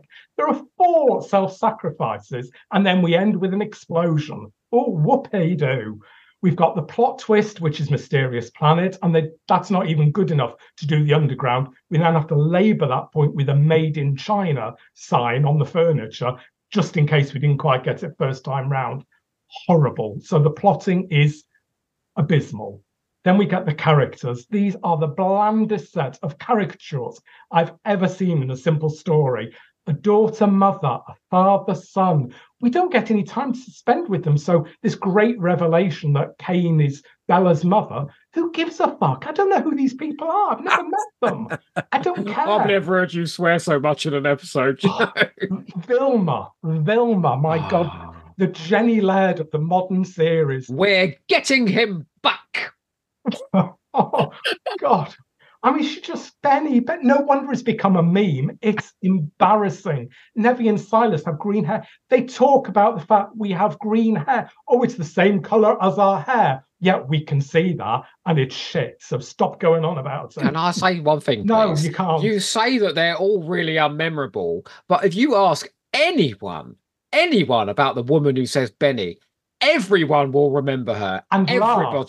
Yeah, it don't matter. remember for the You said reasons. you said unmemorable, and that's not unmemorable. Yaz and Graham wasted yet again. At least Ryan gets to flirt a bit. But oh god, direction, right? Direction's the other thing that I don't get in this. They land on tranquility. Graham reacts as though it's a paradise. All we see is a bland concrete piazza. And Graham's going on as though this is the greatest thing in the world. Clearly he likes concrete. Um, He is when from Frank's Sheffield. First attack, the doctor issues a tannoy and warns them all of this attack. Yaz and Graham come walking towards her five minutes later, as though they're on a Sunday afternoon stroll. She's always Completely- overreacting. now. Completely destroy any tension whatsoever. We told Orphan 55's Baron there's bloody trees popping up everywhere. Something happened with the location shoot because there are no dregs on location. We talk about them, we hear them, we don't see them. They're green screened in a little bit later There's on. fabulous CGI vistas of them on location. Yeah, not with the bus, there aren't. Not I'm single wondering if you've seen this episode. Do you know? Oh, it is the worst, blandest, most generic thing I've seen in my life. And funnily enough, for that reason, I'm bimming it.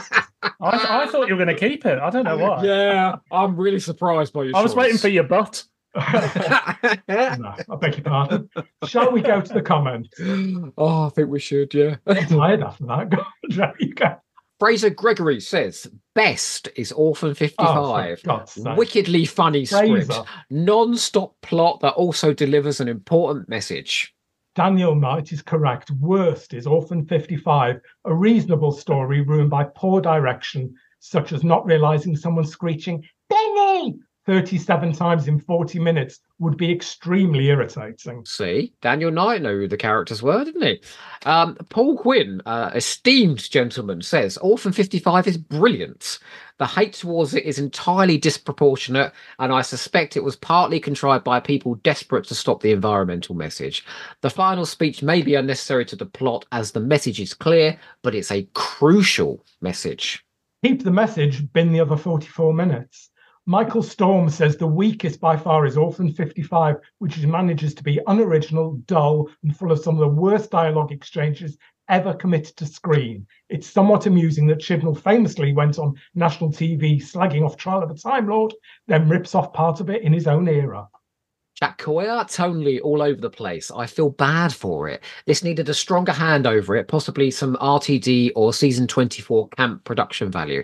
There's a lot of camp in this, Jack. Unironically preferred preferred the Benny stuff to most. That felt like what the story actually wanted to be. The ending is a miss. No, not the Mind Probe says Orphan 55 is a cracker. Aliens meets the Seventh Doctor vibes. Again, like a virgin new adventure. Big Orange Michael. Worst is bloody hell. Best, worst, best, worst. Worst is Orphan 55.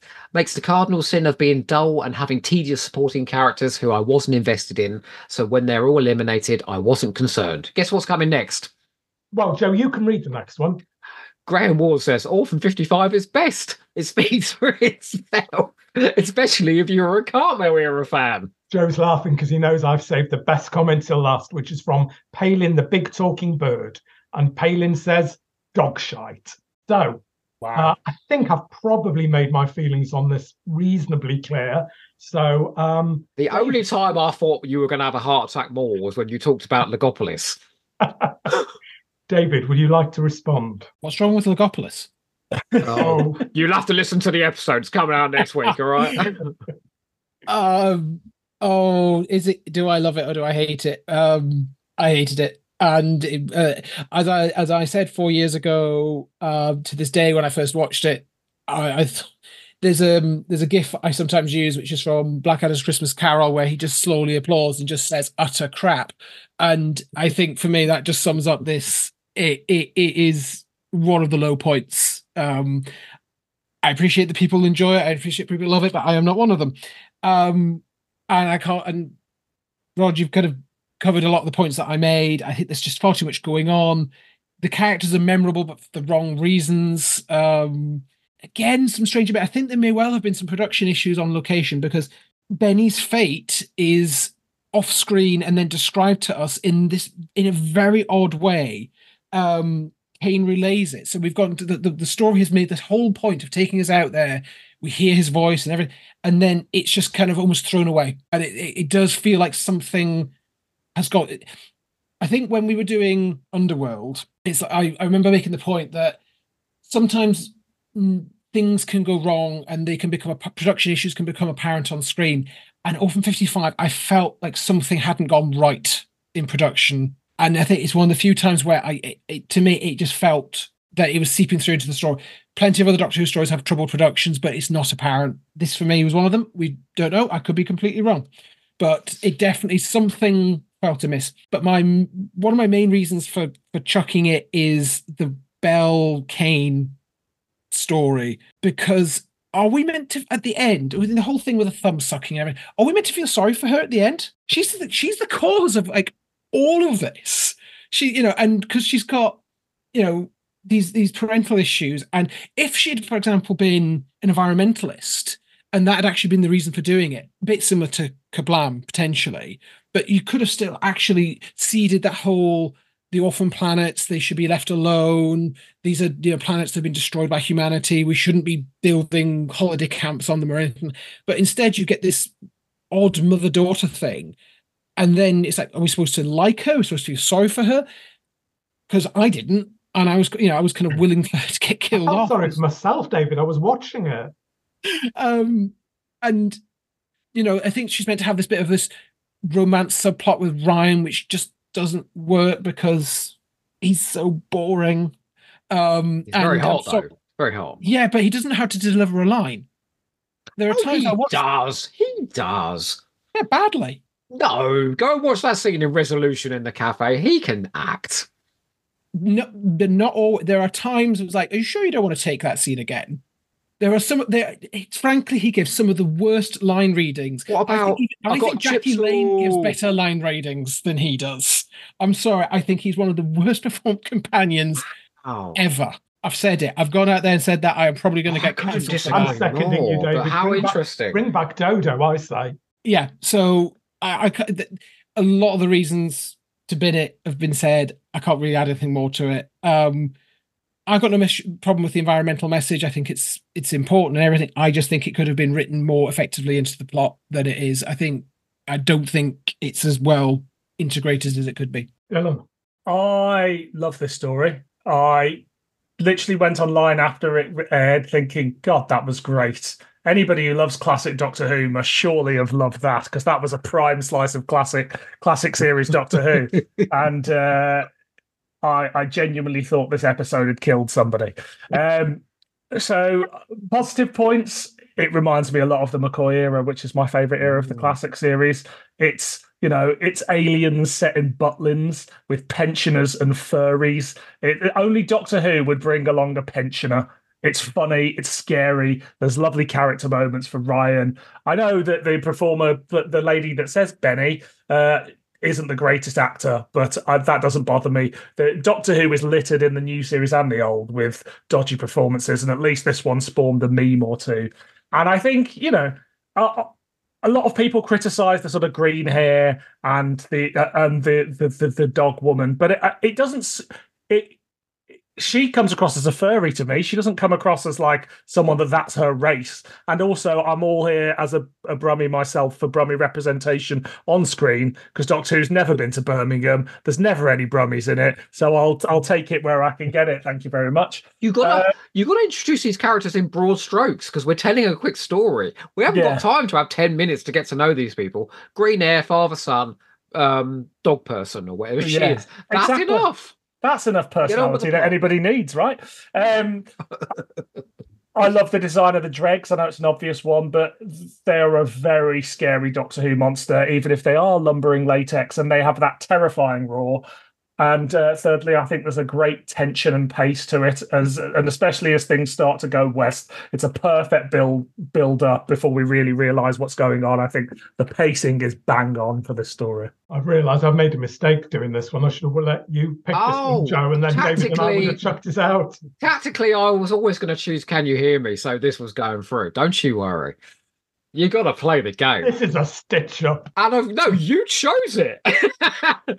uh, of course, it's going through. I've just done a, a very long commentary on it, and I adore it. I like the fact it doesn't play by the rules. It makes you think we're staying inside, and then we go outside. It makes you think we're going to kill all the right people, and then we kill all the wrong people. The lovely old woman and the squirrel. Uh, it makes you think that we're going to get a resolution to the story, and we, in the end, it becomes a matter of survival. We just have to get out of here. Just getting back to the TARDIS is a win in this story because the situation is so desperate. Those dregs are so horrific. You know, they are literally tearing people apart. It's horrible. It's like a it's a survival movie in Doctor Who done in 45 minutes. You know, that sequence of all the dregs coming in on the holiday camp. There's hundreds of thousands of them. They're never going to come out of this alive if they don't get away. And the rest of those characters don't get away. So we know they're all dead. Um, I think the message is brilliant at the end. I think the fact that Jodie Whittaker is literally staring at the camera and saying, "You stupid fuckers, you're not doing the right thing," is something we need to hear. And I do think the people that object to that message are perhaps the people that aren't doing the right things right now, and that's why they don't like it. Or it's just sexist assholes. I don't know, one or the other.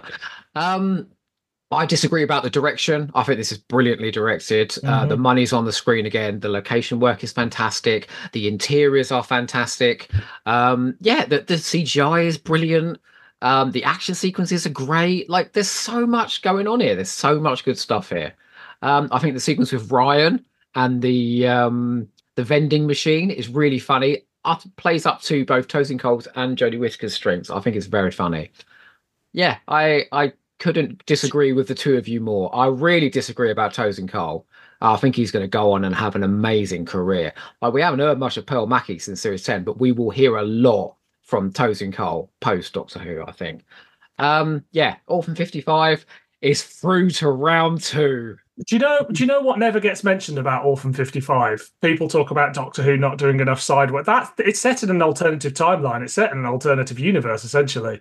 Um, and people don't talk enough about how it's a very much a sidestep story rather than something set in linear time. I just wanted to throw that out there. And it's got a super bleak ending as well. Yeah. Of, of her saying, "Get it right, otherwise that's what you're going to become." And then we cut to the dreg, so we know we don't make the right choices. Mm. It's a really cynical view of humanity. And, and in years to come, when society society and humanity is saved, they'll they'll cite the end of Orphan 55 as the moment that we all got up and took notice. No, well, what they'll do is they'll say, "No wonder we didn't pick up this message because it was buried in 45 minutes of utter shite." So we missed the environmental message. Utter, we, utter shite. That's at Benny. Utter shite that's made it through to round two.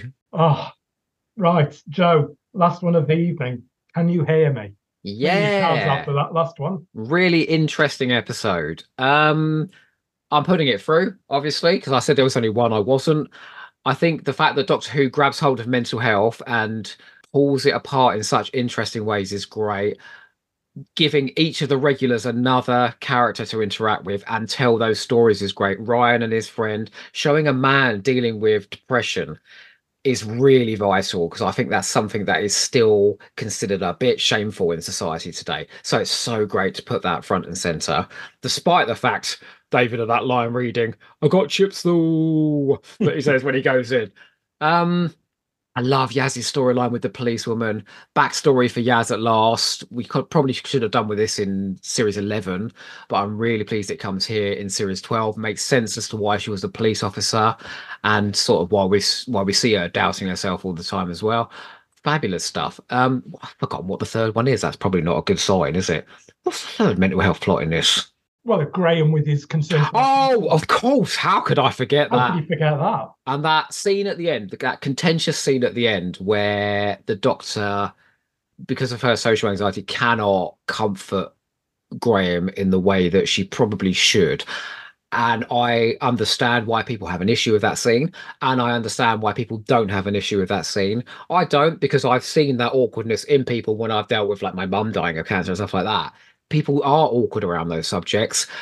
I think that was done deliberately to get people talking about it, whether they like it or they don't. It put it in the air, and people are talking about, you know, social awkwardness around tough conversations. Mm-hmm. Yeah, it's doing really, really thoughtful things. So I love that whole part of the story, the mental health part of the story. And I love the first two thirds of the evil gods from the dawn of time storyline with the creepiest fucking scenes you're ever going to see in your life of that man turning up in. I mean, if I woke up in the middle of the night and that fella was at the end of my bed with his fingers hanging off, coming to Zellin. Oh, Zellin space name, yeah. um, really scary stuff and leaning into that sort of dark fantasy that Doctor Who doesn't do too often. And I think it works there. I think it works on the space station, which has got like really interesting design to it. I like it when we then go onto the streets and they're pulling all. It's a bit like the Nightmare Man from Sarah Jane Adventures. They're pulling all the sort of nightmares out of people. The conclusion lets that down terribly, but for two thirds of it, I'll give it a pass because for two thirds of it, it's really rather effective indeed. And we've got another, you know, evil gods from the dawn of time to go with the the, the list, you know, in the book of lists or wherever it's going to turn up next. Oh, Dylan, you you're going to say something then? No, I wasn't sure. um, and finally, I absolutely adore the animated sequence we get to tell uh, their backstory. I think that's visually really arresting and something that Doctor Who should do more of. I don't see it very often. I think I've seen it in a Marvel movie, uh, maybe one other time. But yeah, really interesting way to instead of just giving us backstory, which a lot of Doctor Who does, to to do it in such a a visually interesting way is great. So yeah, for all those reasons, a good message, uh, interesting villains, and a weird looking story. I think it's vastly underrated. This one, it's going through. Brilliant. Let's go to our final set of comments. So, Crash Dummy said, Yaz's story and Can You Hear Me is so tangible. Depression and suicidal thoughts don't always have an explanation on obvious signs, and tiny things can be the light that leads you out of the dark. Mm. Policewoman saving Yaz, an act of kindness from a stranger, gives a lovely explanation as both to her chosen career and why she responds to the doctor in the way she does. A kind, take charge figure who saves people. Of course, Yaz would fall in love with the doctor.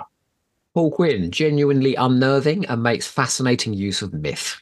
Jason Thompson says deserves points for tackling a different difficult subject, but rather like Heaven Sent, the very thing that makes interesting and powerful episode massively reduces the rewatch desire. Jack Coyer, why was this not a season 11 story? Could Yaz have used some of uh, could Yaz have used some of her best scenes earlier? Is it useful to give Ryan hobbies 90% of the way through his era? Has the Zellin finger scene been bested for scares in Doctor Who history? Will these questions never cease? Melvin Pinner says, I love when the Chibnall era breaks with convention. Nina Shabaraki's animated segment in Can You Hear Me is brilliant and weird and very Doctor Who, pushing the boundaries of what Doctor Who is and can do.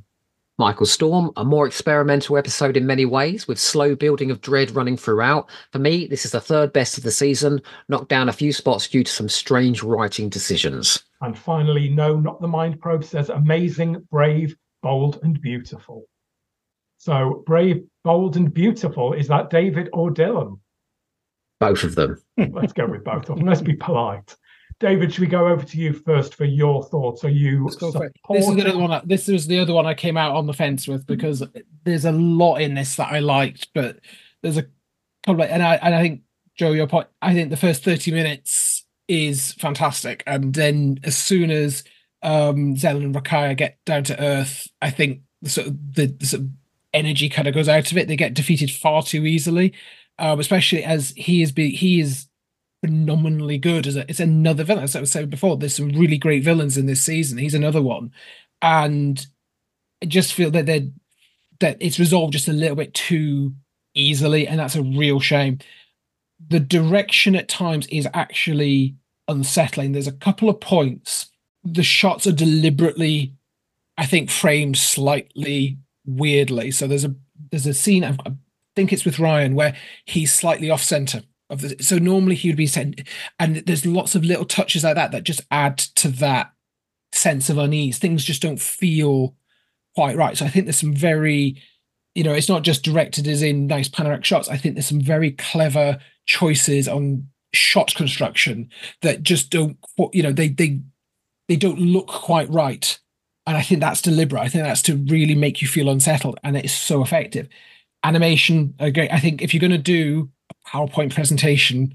Um, this is how you do it. It's it's shorter, it's visually really interesting, and it gets that story across really well. So I'm not against uh, exposition exposition info dump told by a character. It's just if you do it in an interesting way and you do it fairly briefly. If I was to drop a, po- a, po- a portion of the story, I would drop the whole Aleppo bit. I think if you'd actually made mm. the focus on just the three members of the fam and really just spent a little bit more time with their stories, that would have been much more effective. I don't think the the stuff with Aleppo Adma, I think it would have been much better, as a bit more focused on our main characters and really given them time to shine. That scene, that scene at the end, I've written literally, and I'm not sure about it. I think you're right. I think it is designed to stimulate conversation, debate. Had I watched this last year, I probably would have come out of it thinking, okay, I see what they're trying to do. In the last 12 months, I have been in that conversation. I've been in the doctor's position in that conversation, uh, being on the receiving end, not once, but twice last year with family members dealing with cancer. And I've you end up thinking about your reactions. You think about how, how do you react in the right way? What do you do? How you do the right thing? I I find that quite a tough scene. I, I find that quite a tough scene, and and I dislike the selfishness of the doctor in that scene but then that's because i have had the same that same reaction and so is it i don't like it because it's shining a light on something for myself so if it's meant to trigger a conversation it's done a good job but yeah I, I I'm, I'm not sure about it but i'd keep it in I think it is what I, I, think I wrote there. It's a very special episode of Doctor Who, in terms of you know, um, it's dealing with serious issues and it had a helpline at the end, and you know it could so easily have gone in the wrong way, but it's telling some important stories, and I think it's got an important message behind it. So I will vote to keep that. I'm coming off the fence in favour. Dylan. Can I just ask the panel a question first of all? Uh, not that I want to elongate this too long, but a lot of the criticism about that cancer scene, and you've covered all all the major points that I would I would cover as well. But it, a lot of the time, it's like no other doctor would, do, would respond like that. Do we think that's true? Because I can't see no. the Capaldi doctor, the Matt Smith doctor. Hurt we? Hurt we? Like, do we think there's a doctor who would respond in quote unquote the right way? Oh, good question. Davison? But no, he didn't really have personal conversations. No, he? he? ignores anything personal. Do you know what? I'm going to go on the and say Troughton because that scene between Troughton and Victoria and Tomb of the Cybermen, he shows he can be really empathetic. So maybe Troughton. I think Tennant probably would, but it might be a bit cliched. I'm so sorry, but I yeah. think Tennant would have some empathy, and actually, I'd say Matt Smith would have some empathy as well. Interesting. But you're right; it's probably it's probably the minority rather than the majority. I think Pertwee would probably come out with some. He would probably come out with a speech, and he'd probably tell some tale from you know his childhood. yeah. I think make it all about him. make it about him. But I think he wouldn't admit to not saying the right words. He would try saying the right words. He'd have a speech about courage. Mm. Um, but it, it, it, I don't think there's a right way to respond in those no. conversations. I'd be concerned that Matt Smith would sort of bring it down to a level, you know, say illy willy or something like that, you know, some yeah. stupid term yeah. that would really you know take what? the piss I, out of it. I could actually see Hartnell doing it. Mm. Hartnell's very strong. I think his companions. Think, think of the way that he behaves with Vicky, yeah. Say, pull yourself together, child. Come along, let's have some adventures. uh, that's kind of open the question of if a character in Doctor Who's got cancer, can't the Doctor just take either a you do what she did in practice and use the TARDIS to come up with a cure, or just take you to the Bi-Al Foundation in the year 5000. mm. Yes. You know, it, it's one of the things that as soon as the show starts to ask ask those sorts of questions, then you have to come up with an in-universe explanation of, okay, Graham, well, if you if you you're worried about the cancer, don't worry. We'll pop forward, we'll see Professor Marius, he, he'll sort you out. I think that's why so, so much Doctor Who is so bloody banal you know, so I don't want to go near these areas because they're a bit thorny and more you, deep. You sort of the, the the premise of Doctor Who is you sort of had to you almost click an inset universe like reset uh, button at the end of every episode. It's very rare rare that you can that it doesn't all fit together, does it? You know, it just it just can't. And I'm not just talking about unit dating. I'm talking about even the morals of the show change from almost episode to episode. But there we go. So anyway, I'm going to put it through. Um, I, I, won't labour the points too much about mental health, but that is one of the reasons I chose it, and it's because it deals with the mental health of the, the regulars who never get any character development apparently or anything to do.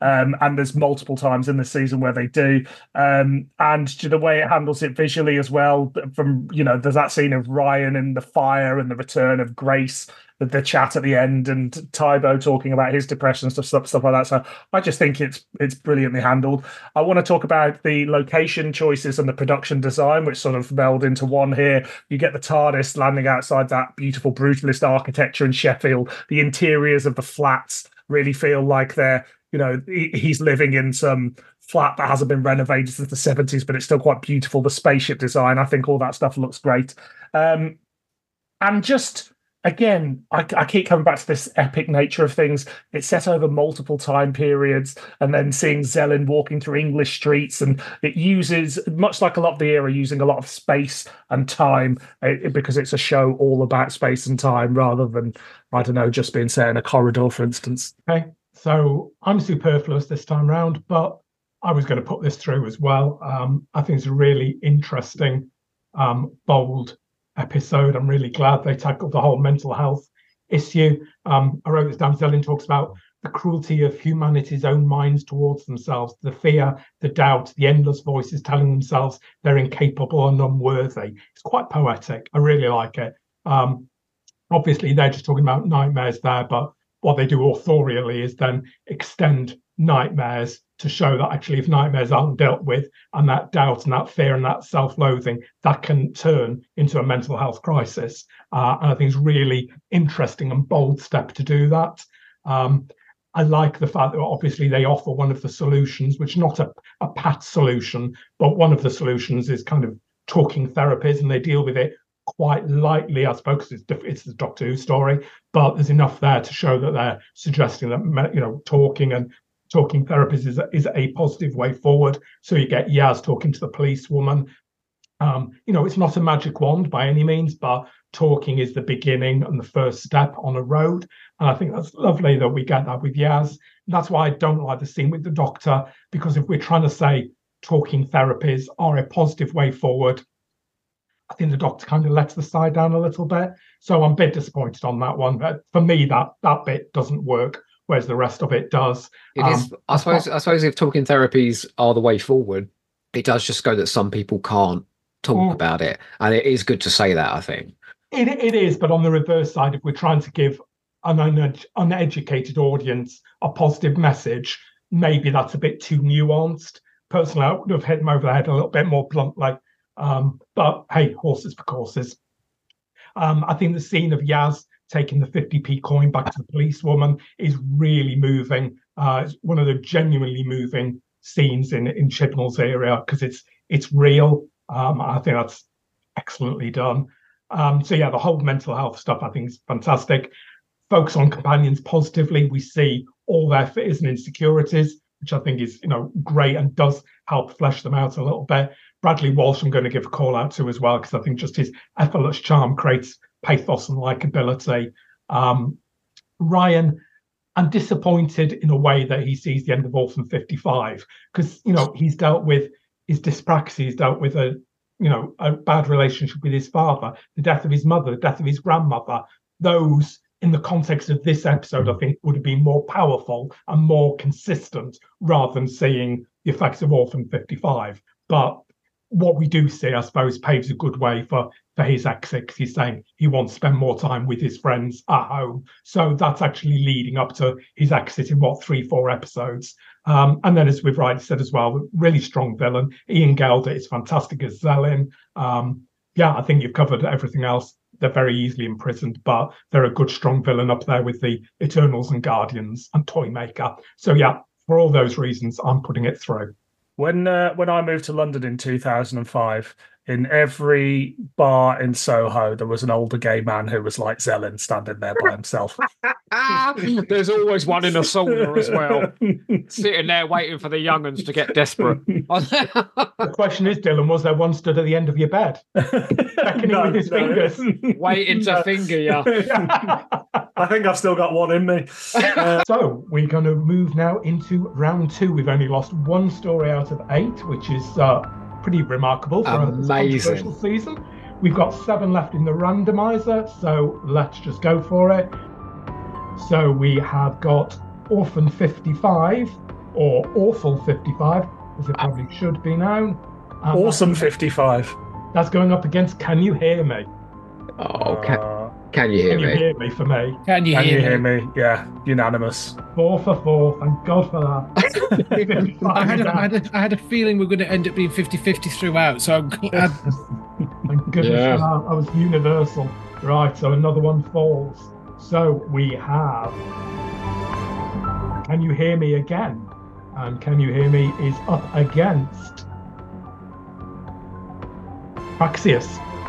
Oh, oh, I didn't want this one. Praxeus for me. Sorry, Ted. Sorry, sorry, I just jumped no, go in for there. It. No, Praxeus for me. Well, you did say it was the single best episode, so you've got the best. The best single episode. Best single episode. I think "Can You Hear Me" is a more important episode. So, "Can You Hear Me" for me. I think "Can You Hear Me" because uh, there's I enjoyed more in that than the Praxeus and I'm going for Can You Hear Me too, because I think the oh. of that story is, um, yeah, it's got more gravitas and weight to it. So Praxeus falls. Sad times. Sorry, Dylan. Right, we said we'd crack through these on this, so we are now on to Can You Hear Me Again? Right, okay. Spyfall hasn't even come up yet. It'll probably come up now. And that is against the Timeless Children. So, can you hear me, oh. Timeless Children? David. Um, I'm sticking with Can You Hear Me? Dylan. I think I've got to go Can You Hear Me as well, just because you're right, it is a more important episode. And yeah. Yeah, three for three. Can you hear me? Okay, well, I'm quite pleased about that because I'm let off the hook. So, Time Children has gone. Haunting again. Haunting of Villa Diodati comes up against Fugitive of the Judoon. Diodati. Yeah, Laurie, that. David? Haunting of Villa Dead. Yeah, that one. ah, it's late. Yeah, I've got to go Villa as well. So Villa is through. So Fugitive. Dad just said Fugitive, didn't I? Yeah. Yeah. Fugitive goes. Right, we're down to the final three Spyfall, Boo, Can You Hear Me and Villa. Oh, what interesting three. Mm. So, Can You Hear Me? Spyfall. Spyfall. Can You Hear Me? Can you hear me? Can you hear me? Oh, Spyfall. no, no. Yay! Don't tell me. Can you hear me? He's going to win. I will say interesting. Can you hear me? Wow. Haunting. Haunting. Can you hear me? Can you hear me? Can you hear me? Yay! Oh. We have an interesting winner. Wow. I didn't see that one coming in a million years. Well, haunting Wow. wins all the polls. Yeah, I do like haunting, but I just think, can you hear me? It's got something. Yeah, it's just it's a very unusual episode, and it's a very important episode. So I think I, I, I think it's great. Can I say before we out, I'm very pleased because we took on a contentious season, and despite some big complaints, that was two thirds positive, and I think that's a good thing to put out for Series 12. I- I was also surprised with how many of the viewer comments were positive as well, and not always in the places you expected them to be. But very polarized, like you said earlier, Yeah. Joe. There was lots of best and worst. Yeah, yeah, There yeah, yeah. much middling ground. It, it's a ve- it's a divisive year. I can kind of see why it's a divisive year, but I came, I came through this. This is the second time I've watched it, beginning to end. I can I, I enjoyed it more, and I. If you'd asked me two weeks ago, is this a series that will grow in popularity over time? I would have just I would have told you to piss off. Um, I, I I think it will. I think some of these stories will age well. I think Mm. like um we did Smile last week, and I'm really enjoying that. And then watching it back, going, it's fine. And it's like, will some of those big hitters from before are they going to are they going to stay up there in the polls, or are they going to start to drop? Um, and are some of these going to rise? I mean, I don't. I. I, I is Orphan 55 going to become is it going to become one of those kind of a bit like some people are with things like Twin Dilemma and everything, just people or Time Flight, where they're just going to champion saying, yes, we know it's got problems, but my God, it's great. Or, So or- I, I, or- I, th- I think fandom might be kinder in the long run. I think if some people just got over themselves and just maybe watched some of it, because I think there's Yeah. there are people who just will not touch it. Is the fact that it is divisive proving that it's doing something right? That it's not doing what Doctor Who normally does, that it's pushing buttons, that it's more ambitious than usual, that it's daring to be different? I'm wondering if all four of those things are true. Yeah, I, I think so. And also, Orphan 55 is going to have a deadly assassin sort of turnaround. It's, it's, it, one day it will be seen as one of the greatest stories, but it came all it came at the bottom this time round. It really won't, Dylan. it really won't. Right. Well, we have a clear winner. And talking of divisive seasons, next season we're going to cover won't be divisive at all. Is season 22, including the twin dilemma, which is really annoying people like Fraser Gregory. That's Right? proving the most divisive decision of all. Yeah. It is, isn't it? Who knew? Uh, but that will, I'm sure, prove equally contentious. So thank you to David and Dylan for giving sterling views and opinions on tonight's episodes. Gentlemen, would you like to tell us where people can find you on social media? And is there anything you'd like to promote? Let's start with David. Uh, you can find me on Twitter, form uh, X, formerly Twitter.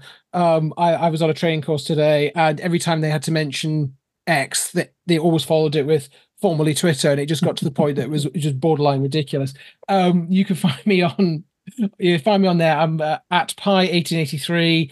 Um, if you like Doctor Who camera scripts, normally I'll be sharing some fantastic experts from those and promoting my YouTube channel, which is looking into mostly uh mysteries and things we don't know from missing stories. And i am working on my next video at the minute which is looking at the rehearsal script of episode one of the Macra terror which somebody sent me. So this is actually the script before they started recording. So there's some interesting bits and pieces in there that um hopefully it will be of interest If you want to have a have a sort of different look at Doctor Who, go find this YouTube channel. What's it called again? Your YouTube channel? Uh, the links on my my Twitter profile. I can never remember what my YouTube channel is. You've got to get better at marketing this thing. I right? need to be better at marketing. It's a shame. It's not my job. put it put it on the tweets when we put this out. All right. It is fantastic though. It is really detailed, lots of information, um, and. Uh, Oh, I was about to say you're better than somebody else, and I won't say that. Someone else is doing something. no, it's fantastic though. Go and look at it. It's brilliant. It, it, it when, is wonderful when our Mythmakers one comes out, there's uh, something I found, a couple of things that we found out there that was quite interesting, uh, particularly um, about Vicky's leaving scene mm. and a mm. potential parallel to the rescue. You tease. Mm. That's exciting. Fantastic. And Dylan? Uh, you can find me uh, at Dylan Does Who on X, formerly Twitter, uh, and uh, I do a podcast called Too Hot for TV, where we look at everything Doctor Who related that is not the television show. So it's everything: new adventures, missing adventures, BBV, you know, uh, Weetabix cards, anything that is not the television show, um, we will cover it. And uh, yes, we're we're putting out episodes all the time, apparently, even though I said I was going to cut down. There's no depths he won't plumb to, even throw time to die. No, when yes. to die? What's it called? When to die. When to die. you, listening to that, I wanted to go and watch it just to see oh, is it, is it as bad as yeah. you made it sound. That was good work there. okay, so it reminds for us just to thank you guys for helping us out tonight. Uh, and for us just to say to everyone, thanks for listening. And come on, Joe, it's thank you, good night, and, and keep listening. Good night. See you later. Good night. Good night.